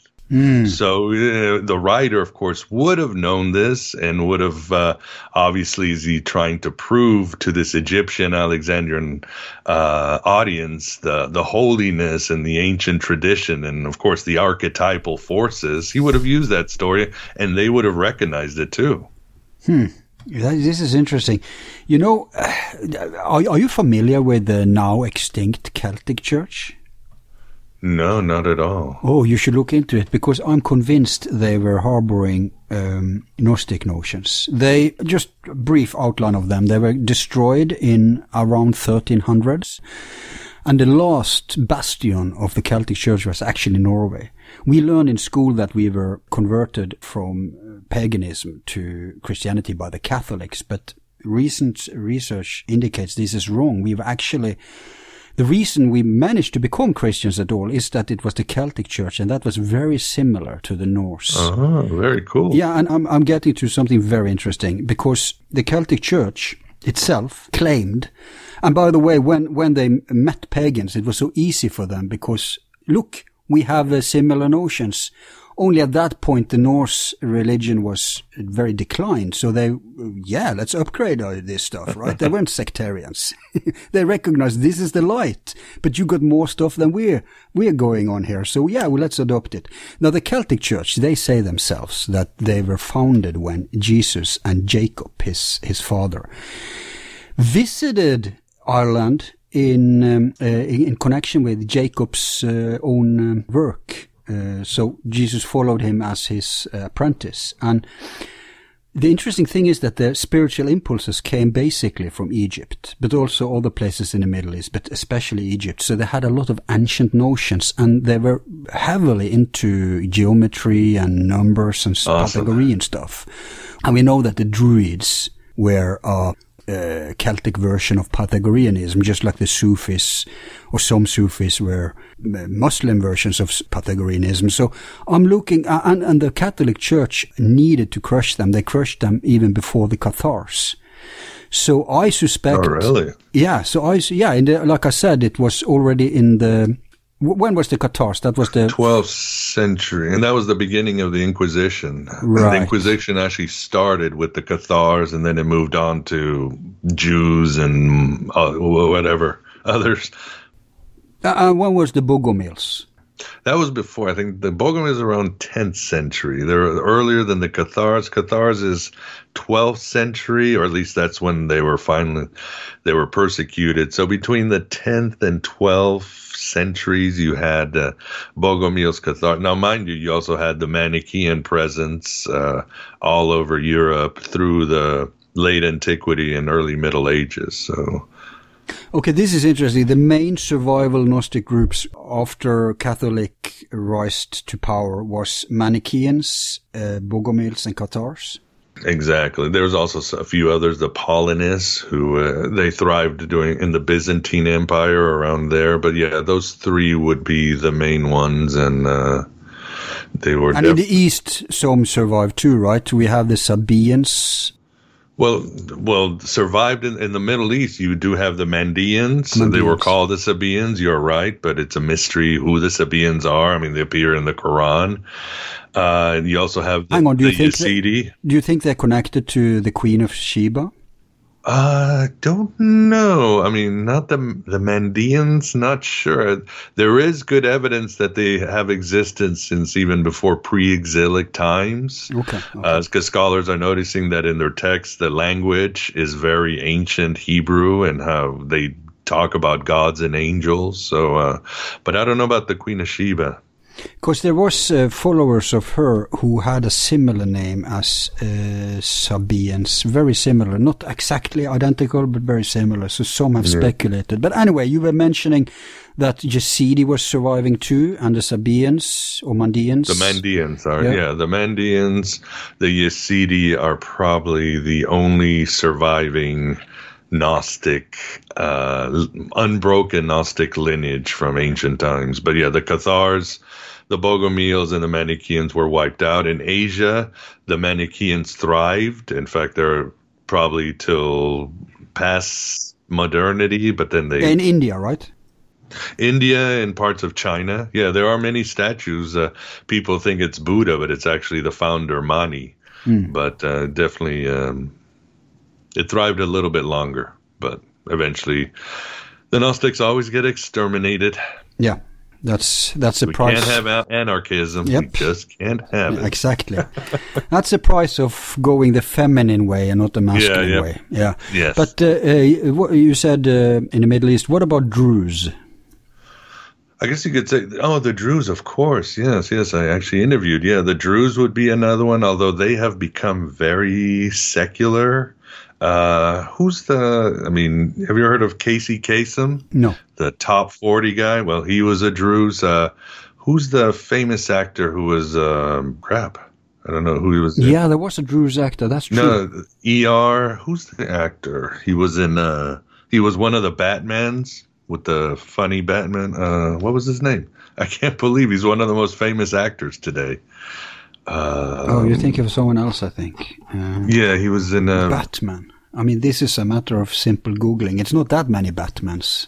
Batman. He was in Batman and Robin. I mean, I'm here's a Oh, uh, no, no, not George Clooney. Yes, George Clooney. His wife is Druze. Oh, right. Yeah, because the Druze still have a big community in Lebanon. That's right. That's right. And uh, she's from Middle East. Um, yeah. yeah. Yeah, but uh, secular, you say, I guess just because there's so many, it's like if my parents were Druze or whatever they were, even Norse, uh, and I was grown up today, the chances are I would be very secular, right? No matter what my parents believed. Yeah. I, I, think that's the problem. The Mandean and the, the Yazidi and the Druze still keep their rituals and their tradition. Uh, of course, it's in danger in any change of time. So you could say that, I mean, you talk about the Sufis. Uh, Sufi could easily be considered a form of Gnosticism. Obviously, the the Kabbalah too. Uh, certain forms of Zoroastrianism, like Zurvanism, uh, is definitely Gnostic. So yeah, so we're just basically talking about Gnostic ideas sifting into different religious expressions. Um, like the Druze themselves claim Pythagoras were their founder. Exactly. Yes. They, so now we're being loose from with the classic terms. times. Pardon? What's that? Yeah, yeah. The Druze definitely uh, claim uh, a connection to the ancient classic times. Yeah. Pythagoras, Plato, and all that. Uh, and there's also those who are convinced that Jesus was a Buddhist. Yeah, I don't know where to come up with that. yeah, I'm more inclined to. Well, I've I've read books about it, good arguments, but I'm I'm more inclined to say that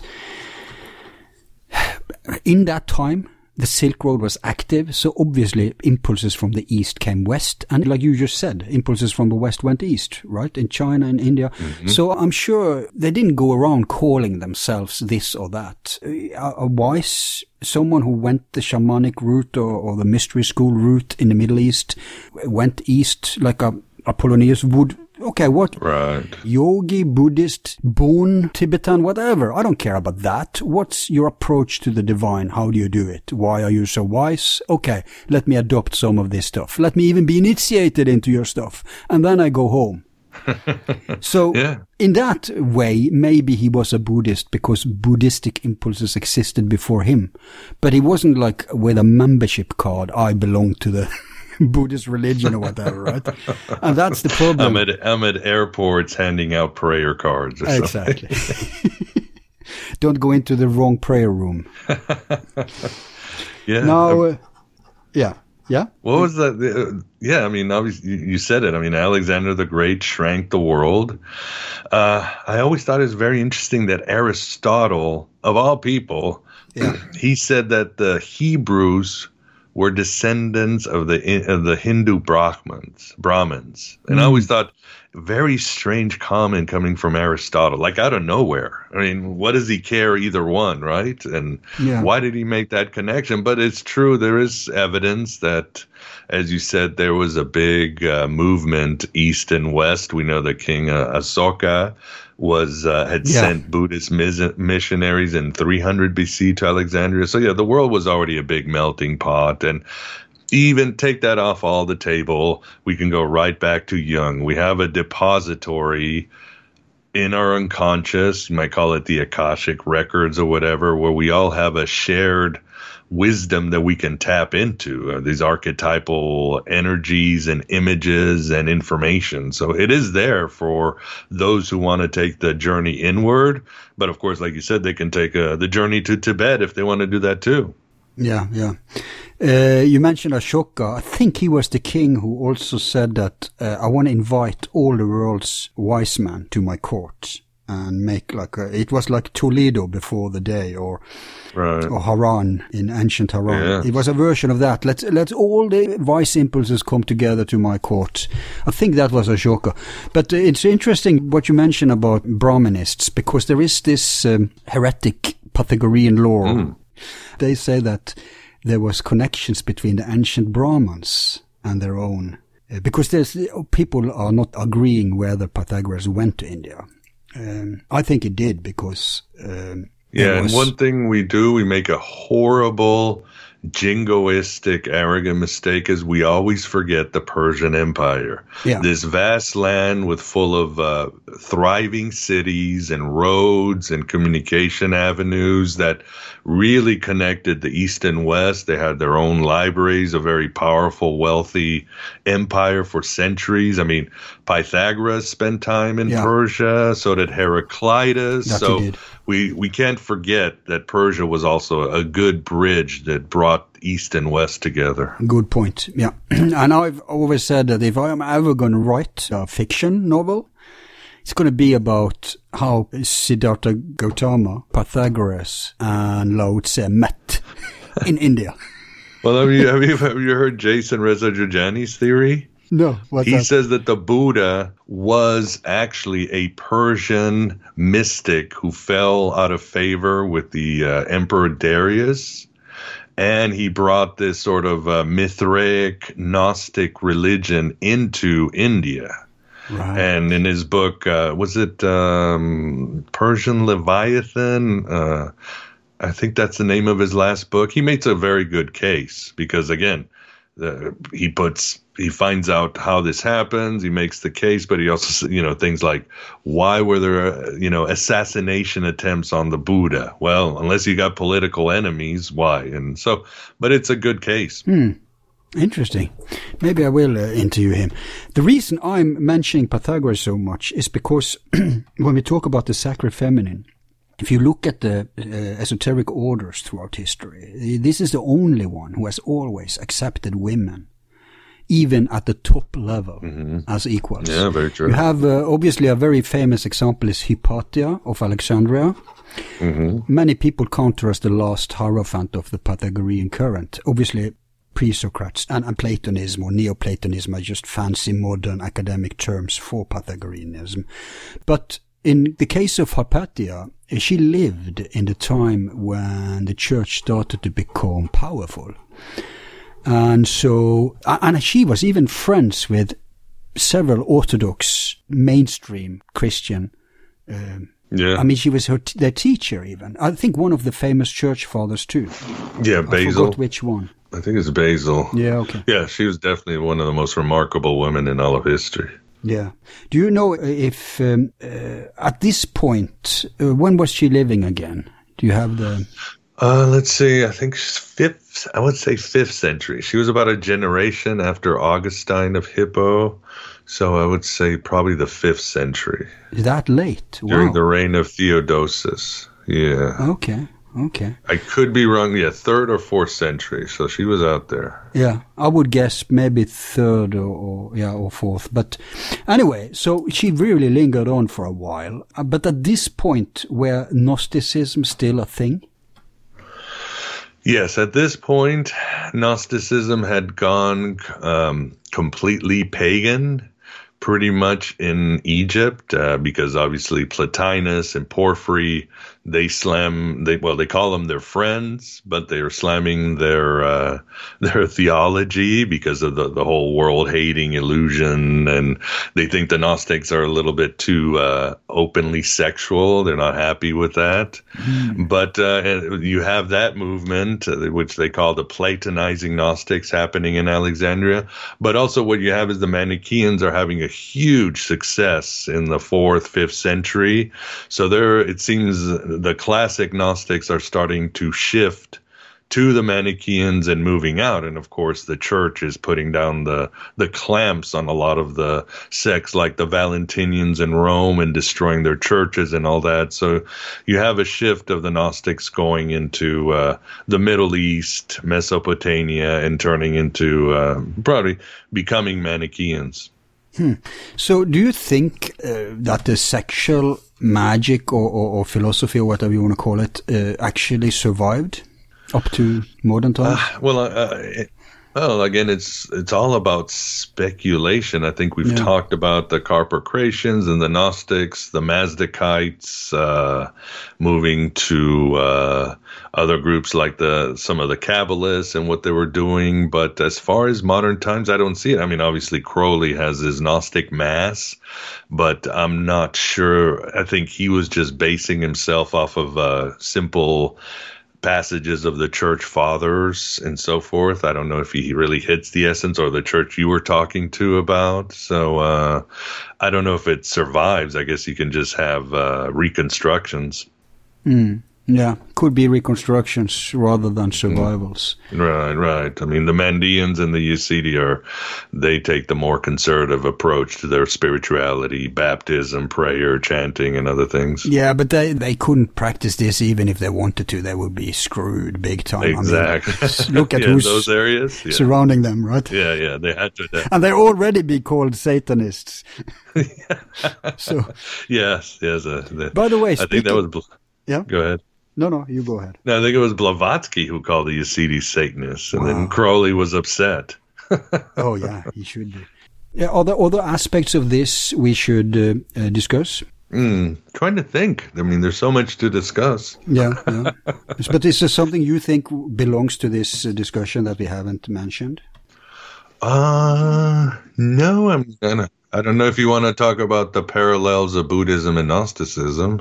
I don't know if that's something you wanted to touch upon. We could, because in Buddhism, obviously, it's uh, this detachment thing, and there's closer to celibacy kind of thing. So, um, Yeah, of course, I should mention when I always talk about dark wisdom. yeah, and you've got divine wisdom and the other wisdom again the Anat, Lilith, uh, fallen Sophia. You could also just call it forbidden wisdom. It is that uh, uh, what are you going to find when you start exploring the darker aspects of yourself? What are you going to find when you get out into nature and get deep into the world? Uh, what a you know, uh, wisdom always has a price. Which aspect you take? Anybody who is wise has paid a very big price in their lives, just as the goddess wisdom has pre- paid a very big price. So that's something to to really understand. I mean, if I get annoyed these days, is I hate when people tell me that this is a wonderful world when it's objectively not a wonderful world. But at the same time, I would go against anybody who said this world is a terrible place and everything sucks. I said, no, both a wise person can lift up these two ideas at once, integrate them, and say that yes, they are both true. What it uh, who was Neil Bohr say? The opposite of a profound truth is often another profound truth. Mm. So. Mm. I think that's it. Wisdom is to be able to hold these ideas. I would say ecstasy is to be able to hold these things up at once. Uh, you are in between. You are everywhere and nowhere. Mm.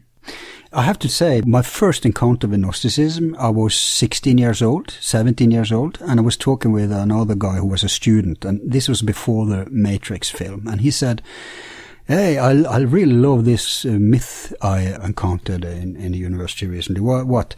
Well, it's these Gnostics. They say that the whole world is already, uh, we've all died, but we don't know it. So we're trapped right. in a, a simulation, an emulation of the old world and we wouldn't know it. Like, yeah, there was an old world. Stuff did happen as history teaches us, but at some point we were all trapped in, in, it is the Matrix story, right? Right. So was he was he correct in the, in that description? Can you uh, find Gnostic ideas that are so literally identical? Yeah, you could say so. I mean, especially when you look at the Gnostic terminology, this we are in a tomb. Well, Plato said the body is yeah. a tomb. Uh, we are sort of asleep. We are dead.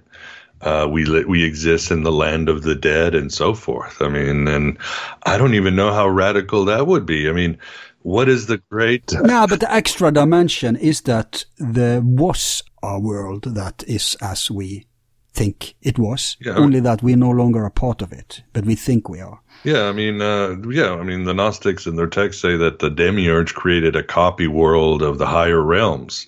It's a botch world, but it is uh, exactly. it's a facsimile and it's a copy, and he's trapped us in here. Yeah, exactly. Um, obviously, if um, we live in a world that is, um, uh, I mean, some Gnostics said, I think you said it, that we're living in the top level of hell. yes, yes. Origen said that, and the Gnostics would agree. This is hell. Yeah. But uh, what is hell? Yeah, but, but your point is very important that you just made that what we create uh, is determining it. Because I, I would say there's nothing you can imagine of complete horror, pain, suffering that has not happened on Earth or, or is happening. And the same, uh, you could probably reverse it too.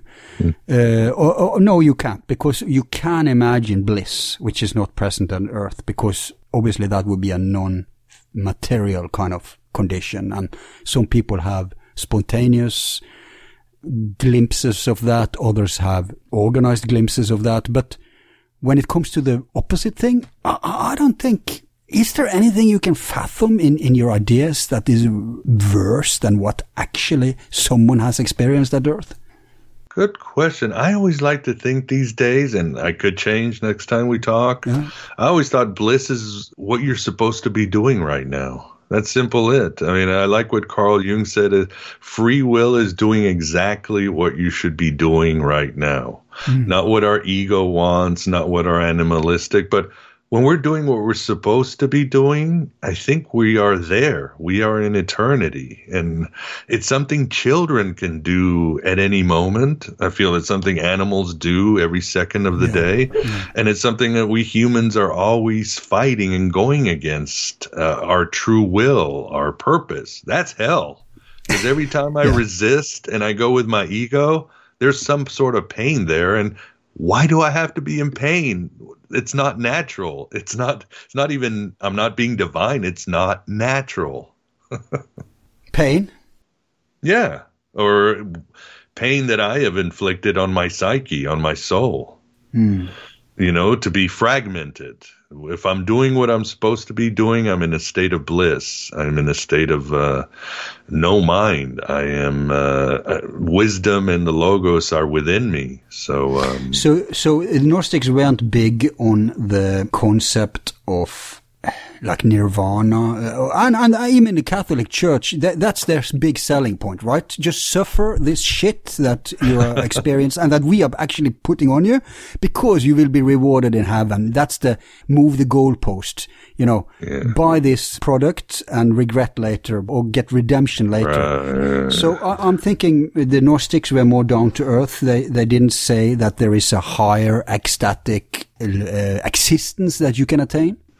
Well, they would, but that's what most people miss the essence of the Gnostics. It was never about leaving this world or going somewhere like, uh, for example, Heaven's Gate. Yeah. That's a very Gnostic group, but they missed one little part in Gnosticism, as uh, it's been said, they saw themselves as being Christian bodhisattvas. You were supposed to go into these ecstatic states and go into these astral journeys beyond the constellation of Draco after going down to Hades and star maps and out of your mind and all that. But you were supposed to bring these energies from beyond into you to transform you into not just a divine being, but a complete human being, somebody who could heal, somebody who could reason, somebody who was at peace, and who could help others wake up from the illusion that was placed on the universe by the demiurge. So that's what people miss, and it's yeah. really very alchemical. Obviously, the uh, the alchemists certainly are part of the tradition of the Gnostic, just like Pythagoras is, and so forth. This idea of unification, wholeness, and uh, being the best the best version of yourself. That's why they wrote and you the Gnostics wrote in places like the Gospel of Philip, you must resurrect while you are alive. We have Christ, but each one of us must become Christ on this earth. Yeah, that's the real meaning of uh, in the image of Christ. It's right. to become Christ, not to exactly not to worship him or follow him like that. But uh, it's interesting you mention alchemy because I have uh, my last question is about that. But let me also say I read somewhere that sin, the meaning of that word just means to miss the target. I don't know if that's I haven't verified that etymologically, but it kind of makes right. lots of sense if that's yeah hamartia. It's uh, in the context of uh, somebody shooting an arrow and missing the bullseye. Yeah, yeah, and it also means it also could mean character defect. Oedipus, his uh, hamartia was his stubbornness, and he didn't want to see what was obviously in front of him. Or uh, Othello was too impulsive. His hamartia, the thing that kept screwing him up and played him right into the hands of fate was that would be hamartia obviously the gnostics really thought it was simple what does it say? Uh, mother ignorance is the mother of all evil. They thought being ignorant of yeah. who you are and what the world is was the greatest sin because just you're not awake. That's yeah. a sin right there. But isn't that very similar to buddhist concepts? Yes yes, awakening and Buddhism and Gnosticism are important. Uh, seeing beyond the illusionary uh, aspect or this bad software of the universe that brings in so much suffering is important. Uh, antinomianism, uh, uh, inner journeys, all these things definitely are shared with Buddhism. Mm. Okay. So, hieros gamos, that's actually a term surviving in alchemy. And uh, mm-hmm. Uh, in alchemy, yeah, uh, there's different forms of alchemy. Obviously, today is very popular with psychological alchemy, and you have, of course, the classical metallic mineral alchemy. Uh, you have spagyrics, which is plant alchemy. So you can uh, apply these principles. Alchemy is basically how can you accelerate the natural process. Uh, you're not doing something unnatural. You're just helping nature to speed up the process. Whatever that process is, so they take these philosophical concepts that we've discussed today, like the sacred uh, feminine, and they put it into even such material phenomena as manipulating matter. But the, the, point is, if it's true on one level, it's true on other levels, because as above, so below. And right. are you familiar with Peter Levenda? Oh, yeah, yeah, yeah. Sure. I don't know if you've interviewed him, have you? No, I have not had the opportunity or honor to do so. I don't know if he'd come on. I had Jason Horsley, and Jason kind of picked him apart. So. Well, okay, but then he should get on to defend himself. And by the way, if you need an introduction, let me know. Sure. But the point is, uh, he has a book called The Tantric Alchemist, which is very interesting because it's about a very famous alchemist called Eugenius Philalethes. Oh, I always mixed him up with Eirenaeus Philalethes. Is one of them, but his real name was Thomas Vaughan, and his wife was Rebecca Vaughan, and they had uh, this double uh, kind of thing because they were both alchemists. So they had the role of Jesus and Mary. They they were married and they worked together. But in their work, they were also applying these principles. And this has been Peter Levenda's life work uh, to decode uh, the uh, the first time he, he encountered it was by this beatnik philosopher. What was his name? Um, oh, I forgot. One of one of those who, who hanged with William Burroughs and, and all those people. Timothy Leary. Not Leary. Uh, another one with wild hair. Uh. His hair was uh, standing right up. this was before punk. I'm trying to think here. he had, um, I think he had a mus- kind of a moustache. It just slips me. But both Arthur Edward Waite and this Jude later uh, hinted to this mystery, and so he's been working with this, and he's decoded it now in after I think thirty years, forty years, and. Uh, in his book, The Tantric Alchemist, because what Peter does is that he goes to uh, tantric sources, and Taoist sources. And we didn't mention it today, but we should. And that's that within both Tantra in India and Taoism, esoteric Taoism in, in China, you have this notion of the sacred feminine surviving. Yeah. And being applied as a principle in these yogic or alchemical practices. And so Peter argues that this is a process you can use on yourself this is like an, uh, you're transmuting yourself or, uh, as an organism, and then it becomes wholly gnostic. Uh, very cool. Yeah, there's definitely is the divine aspect with Prash Prashviya. You can find that in the East, uh, Tara, Kuan Yin, and others. And of course, there is a very rich tradition of alchemy in China and other places, yeah. which would take not one show, but many shows.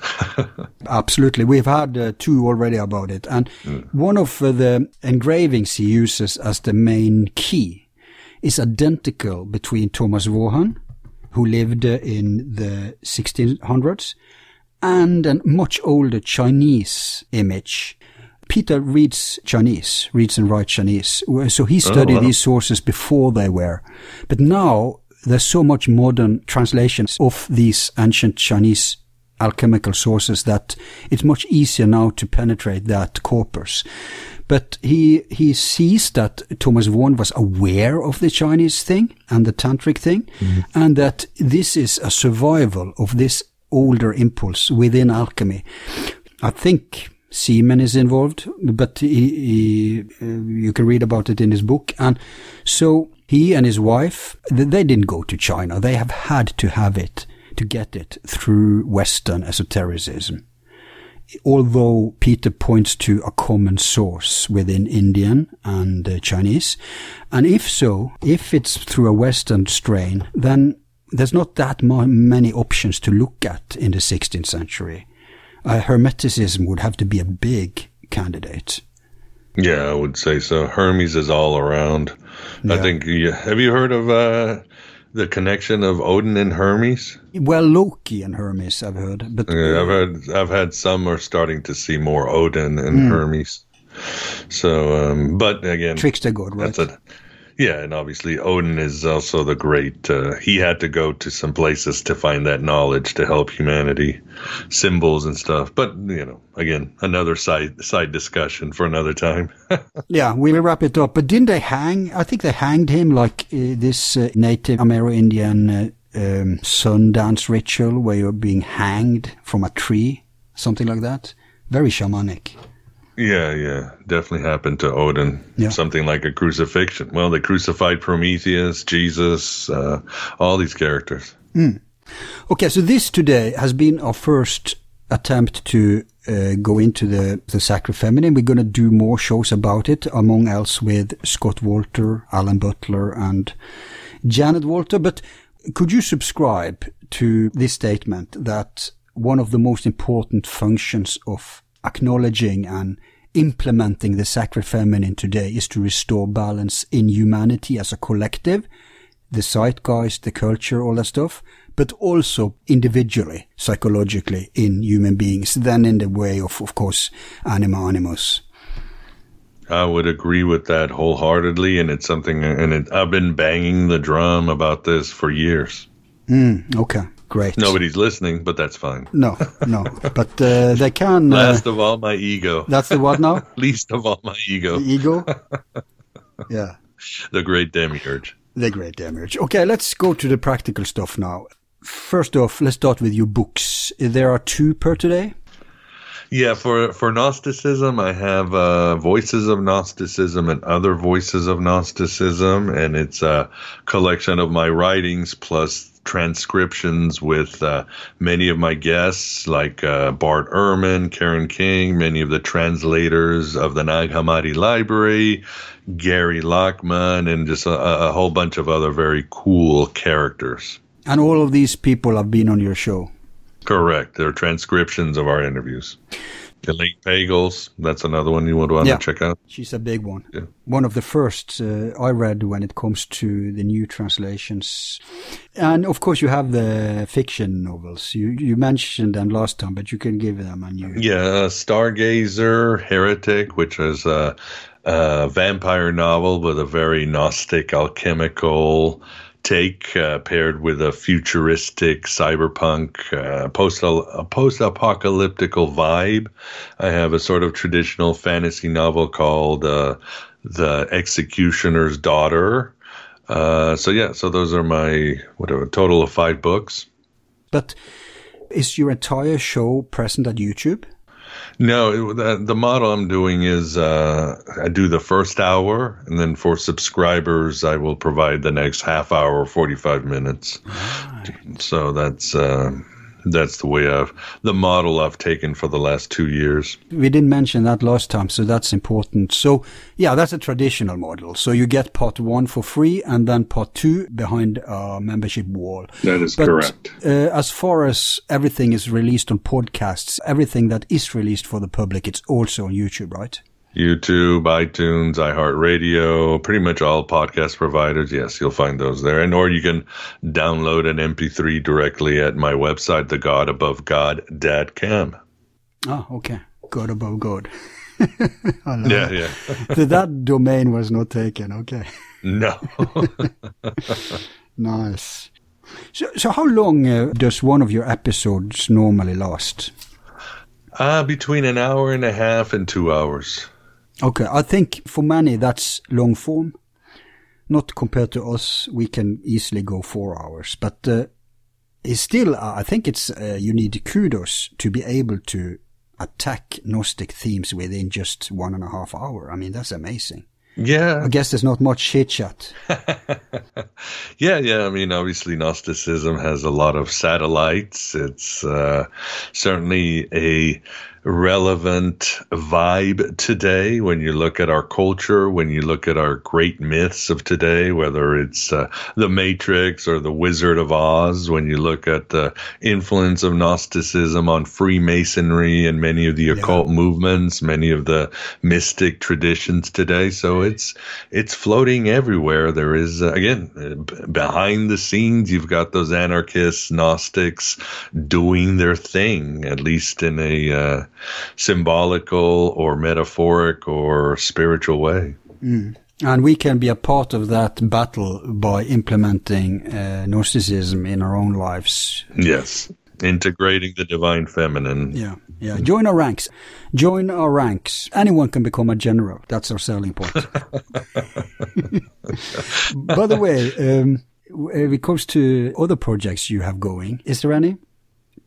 Well, I did start a side podcast called Finding Hermes. Oh, nice. And uh, this was my reaction to the pandemic when I saw that the beyond whatever's going out there in the physical world, that the collective and individual psyche was being threatened. In other words, uh, depression, mental illness, alcoholism, overdoses, drug addictions were shooting up, I decided to do my part and start this podcast that offers alternative and alternative solutions to mental health and addiction and the depression, uh, whether it's holistic or spiritual. So that's what I do. I, I okay. interview guests that show more uh, heterodox forms of treatment, as well as addressing the idea of depression and everything. And obviously, Hermes made sense because he is the god of the mind, but he's also the god of the tricks. He's the god of doorways.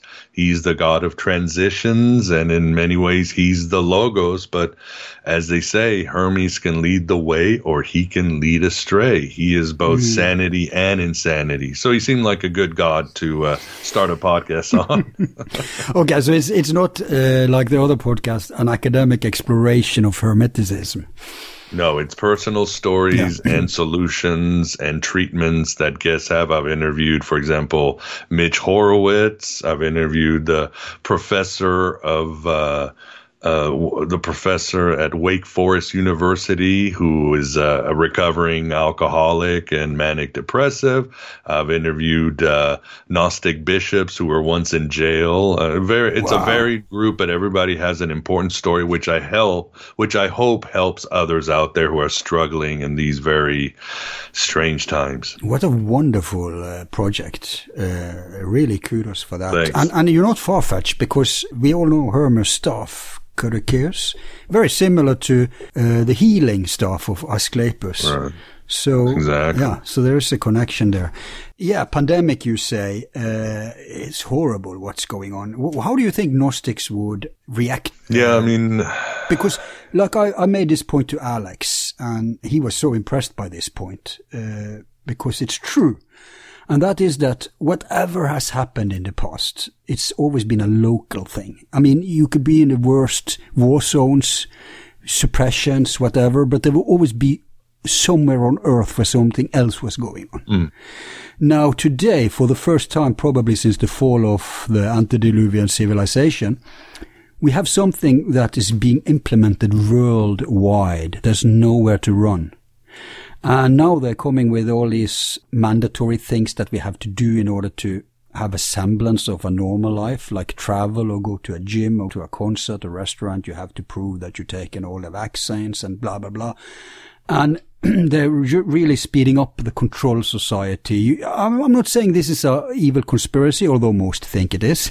I'm just saying that's what's going on. Right. And, and, even if you buy into their reasons for it, we have to save humanity, we have to battle the pandemic, all that stuff. Even so, it's still true that there's like, if in the past we were all in different computer games, to use a bad metaphor, like someone was playing Sims, someone was playing Civilization, someone was playing uh, Axis and Allies, uh, whatever they're all called. Now it's like one big video game has gobbled up all the other video games and, and the matrix has become one. You see what I mean? Yeah, these are Gnostic times. There is a, a hologram that is affecting everybody. There are levels of reality, mm-hmm. but it seems there's one existential truth that's hitting everybody at once. Exactly. Uh, what is real? What isn't real? Mm-hmm. Why? How are we connected? And who's pulling the strings behind there? Can we trust nature if the virus is real? Can we trust our leaders who all seem to be in cahoots, almost like they're working for one big demiurge. Yeah. So these are interesting questions and interesting times. But as I tell people, you still got to look within. You, all the answers, uh, what did Joseph Campbell said? All the heavens, all the gods are within you. That's where the battle is won or lost, and that's where the answers will come to deal with this outward uh, world. Yeah. Okay. Uh, last thing promise last thing. Uh, I hope so. because I have to use the restroom. Yeah, we'll wrap it up. Your bladder is not. It's probably killing you. yeah, no problem, no problem. You should have asked for a break. But I, no, I was enjoying it. I was enjoying it. Cool. So it's no big deal. Yeah, it's yeah. part of my life, even in interviews. Right.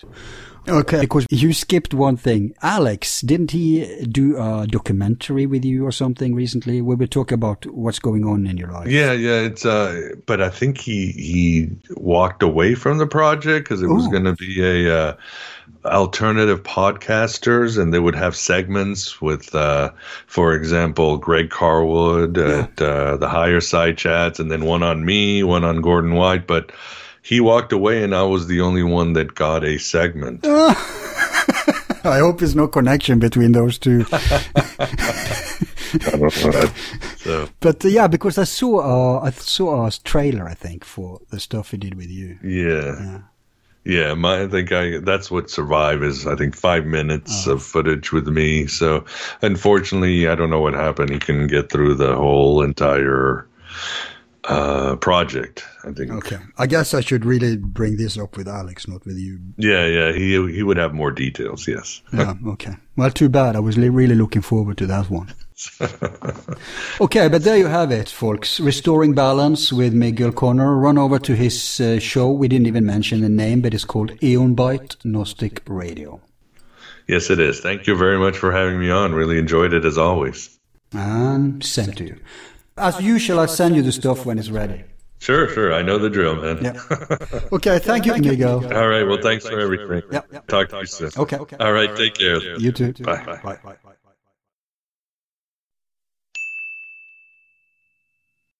so far today. And I will, as usual, share with you some words of wisdom before parting. But let me remind you, in case you don't know, that per today we are present at every podcast platform out there. So you do not have to go to YouTube to find us anymore. And at our podcast channel, you'll also find many shows not yet published to YouTube. It's very helpful for us if you subscribe to our channel, obviously at YouTube. And by the way, double check that you still are because subscribers of independent media is being purged all the time. And also check that you hit the bell, otherwise you never get notified of our shows. And um, of course, we need more subscribers at our podcast channel. So very helpful if you hit us up there too. Now, Sophia, whose name in Greek means wisdom, represents divine mind and a female spirit connected to the different incarnations of sacred female wisdom. As James Hillman put it, she is the Sophia of wisdom, the Maria of compassion, the Persephone of destruction, compelling necessity and fate, and the muse of inspiration. As a central figure of Gnosticism, she emphasizes individual understanding and wisdom as the path to salvation and oneness with the Almighty.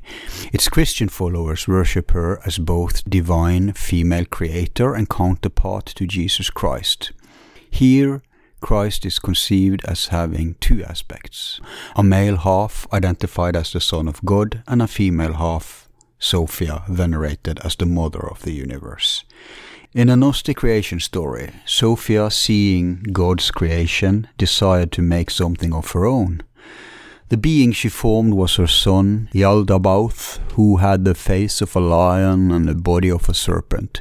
Yaldabaoth later used Sophia's power to create the material world.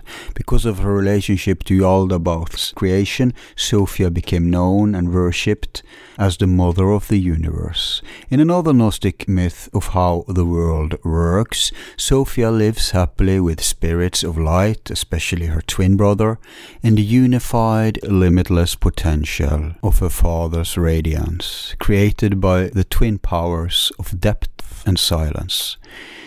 She's so dizzy with love for the creative source that when she sees a brilliant shimmering light below, she flings herself down into the darkness, mistakenly following what she believes to be her father's radiance, fooled by a mere reflection. There, in the abysmal, unrealized potential of the world, she's trapped, separated from the light, the spiritual realization of gnosis, the knowledge of transcendent unity. There, the powers of the underworld have their way with her, using, abusing, and exploiting her until all she knows is sadness in the struggle to return herself up to the light she has lost, but not forgotten she gives birth to a bunch of bad boys, demigods, called archons, including the worst of them all, the demiurge, who becomes the creator of this world, inflecting it with pride, ignorance, fear, and his lust for power and pleasure. But Sophia remains present, and in her resurgent power, she brings great beauty and spiritual potential to the earthly realm and its inhabitants. Witnessing the irresponsible creation of the world by her errant offspring, Sophia conceals consciousness in the body of the demiurge first man, Adam, who by the way means human being, and then brings it into the world as Eve. Finally, Sophia breaks free and ascends back up to the true light of life, raising humanity with her ever so slightly. But she refuses to abandon the sad world of humans, and so she divides herself, keeping a part below, ever present and available for the enlightenment of all. We may call that Gaia, the consciousness of the world. Back up in the celestial realm of spiritual light, Sophia rediscovers Gnosis by joining her twin brother in a marriage of reunification, balancing the masculine ego of unrealized potential and uniting it with the divine feminine, made ever more powerful by adversity, into an androgynous whole, a complete person full with the wisdom of the transcendent unified light. Sophia appears in many passages of the Bible as the female personification of wisdom, though her roles and popularity in Judeo Christian traditions have changed throughout time.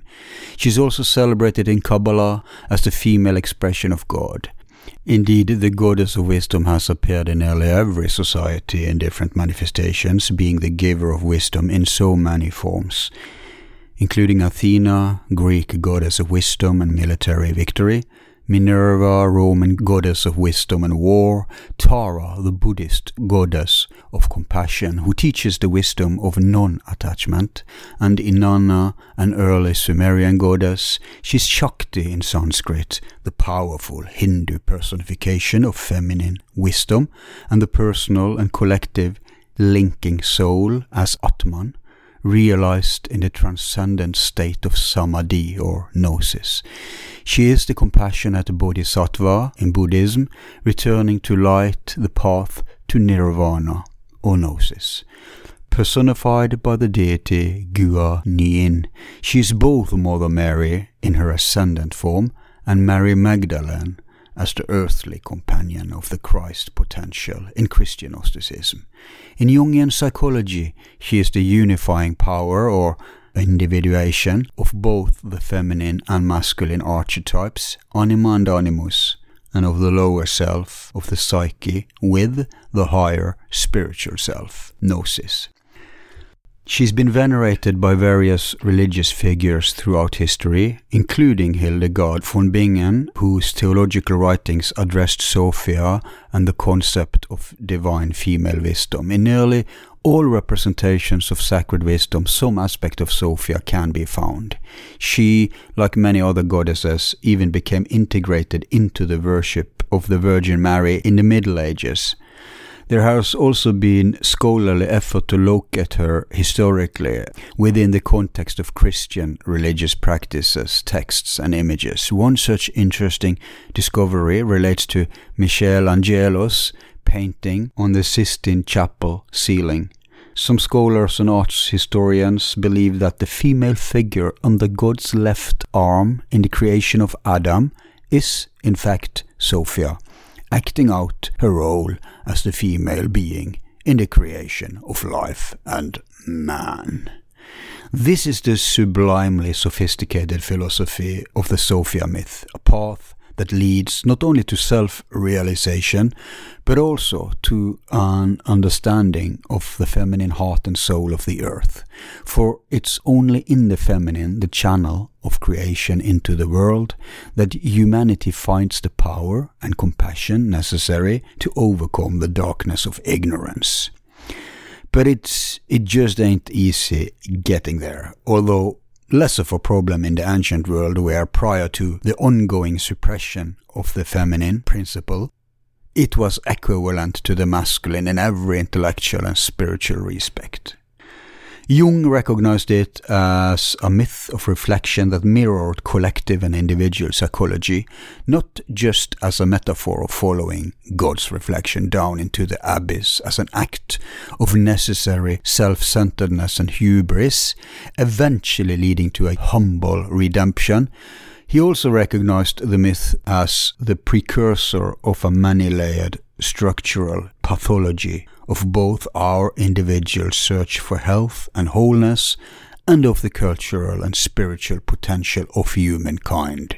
He saw the myth as an illuminating structure which, when shined on the collective unconscious, could guide the realization of our spiritual evolution and the metaphor of what Campbell called a psychologically affective image transparent to transcendence if you allow her to take you to that place, down across the tracks that we all must visit, where we become painfully separated from our true potential and exiled from what we are really capable of becoming.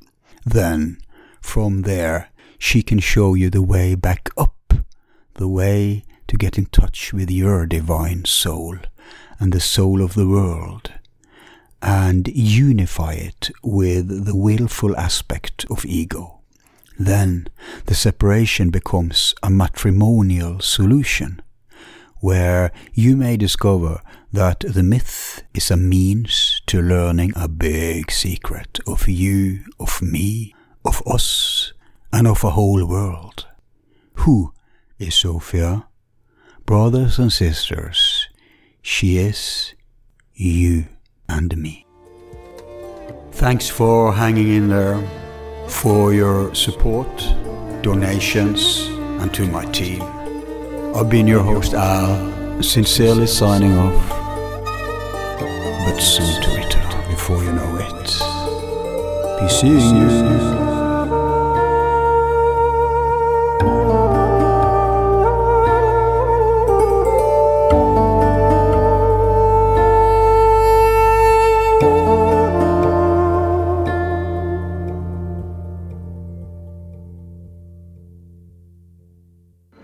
Number one.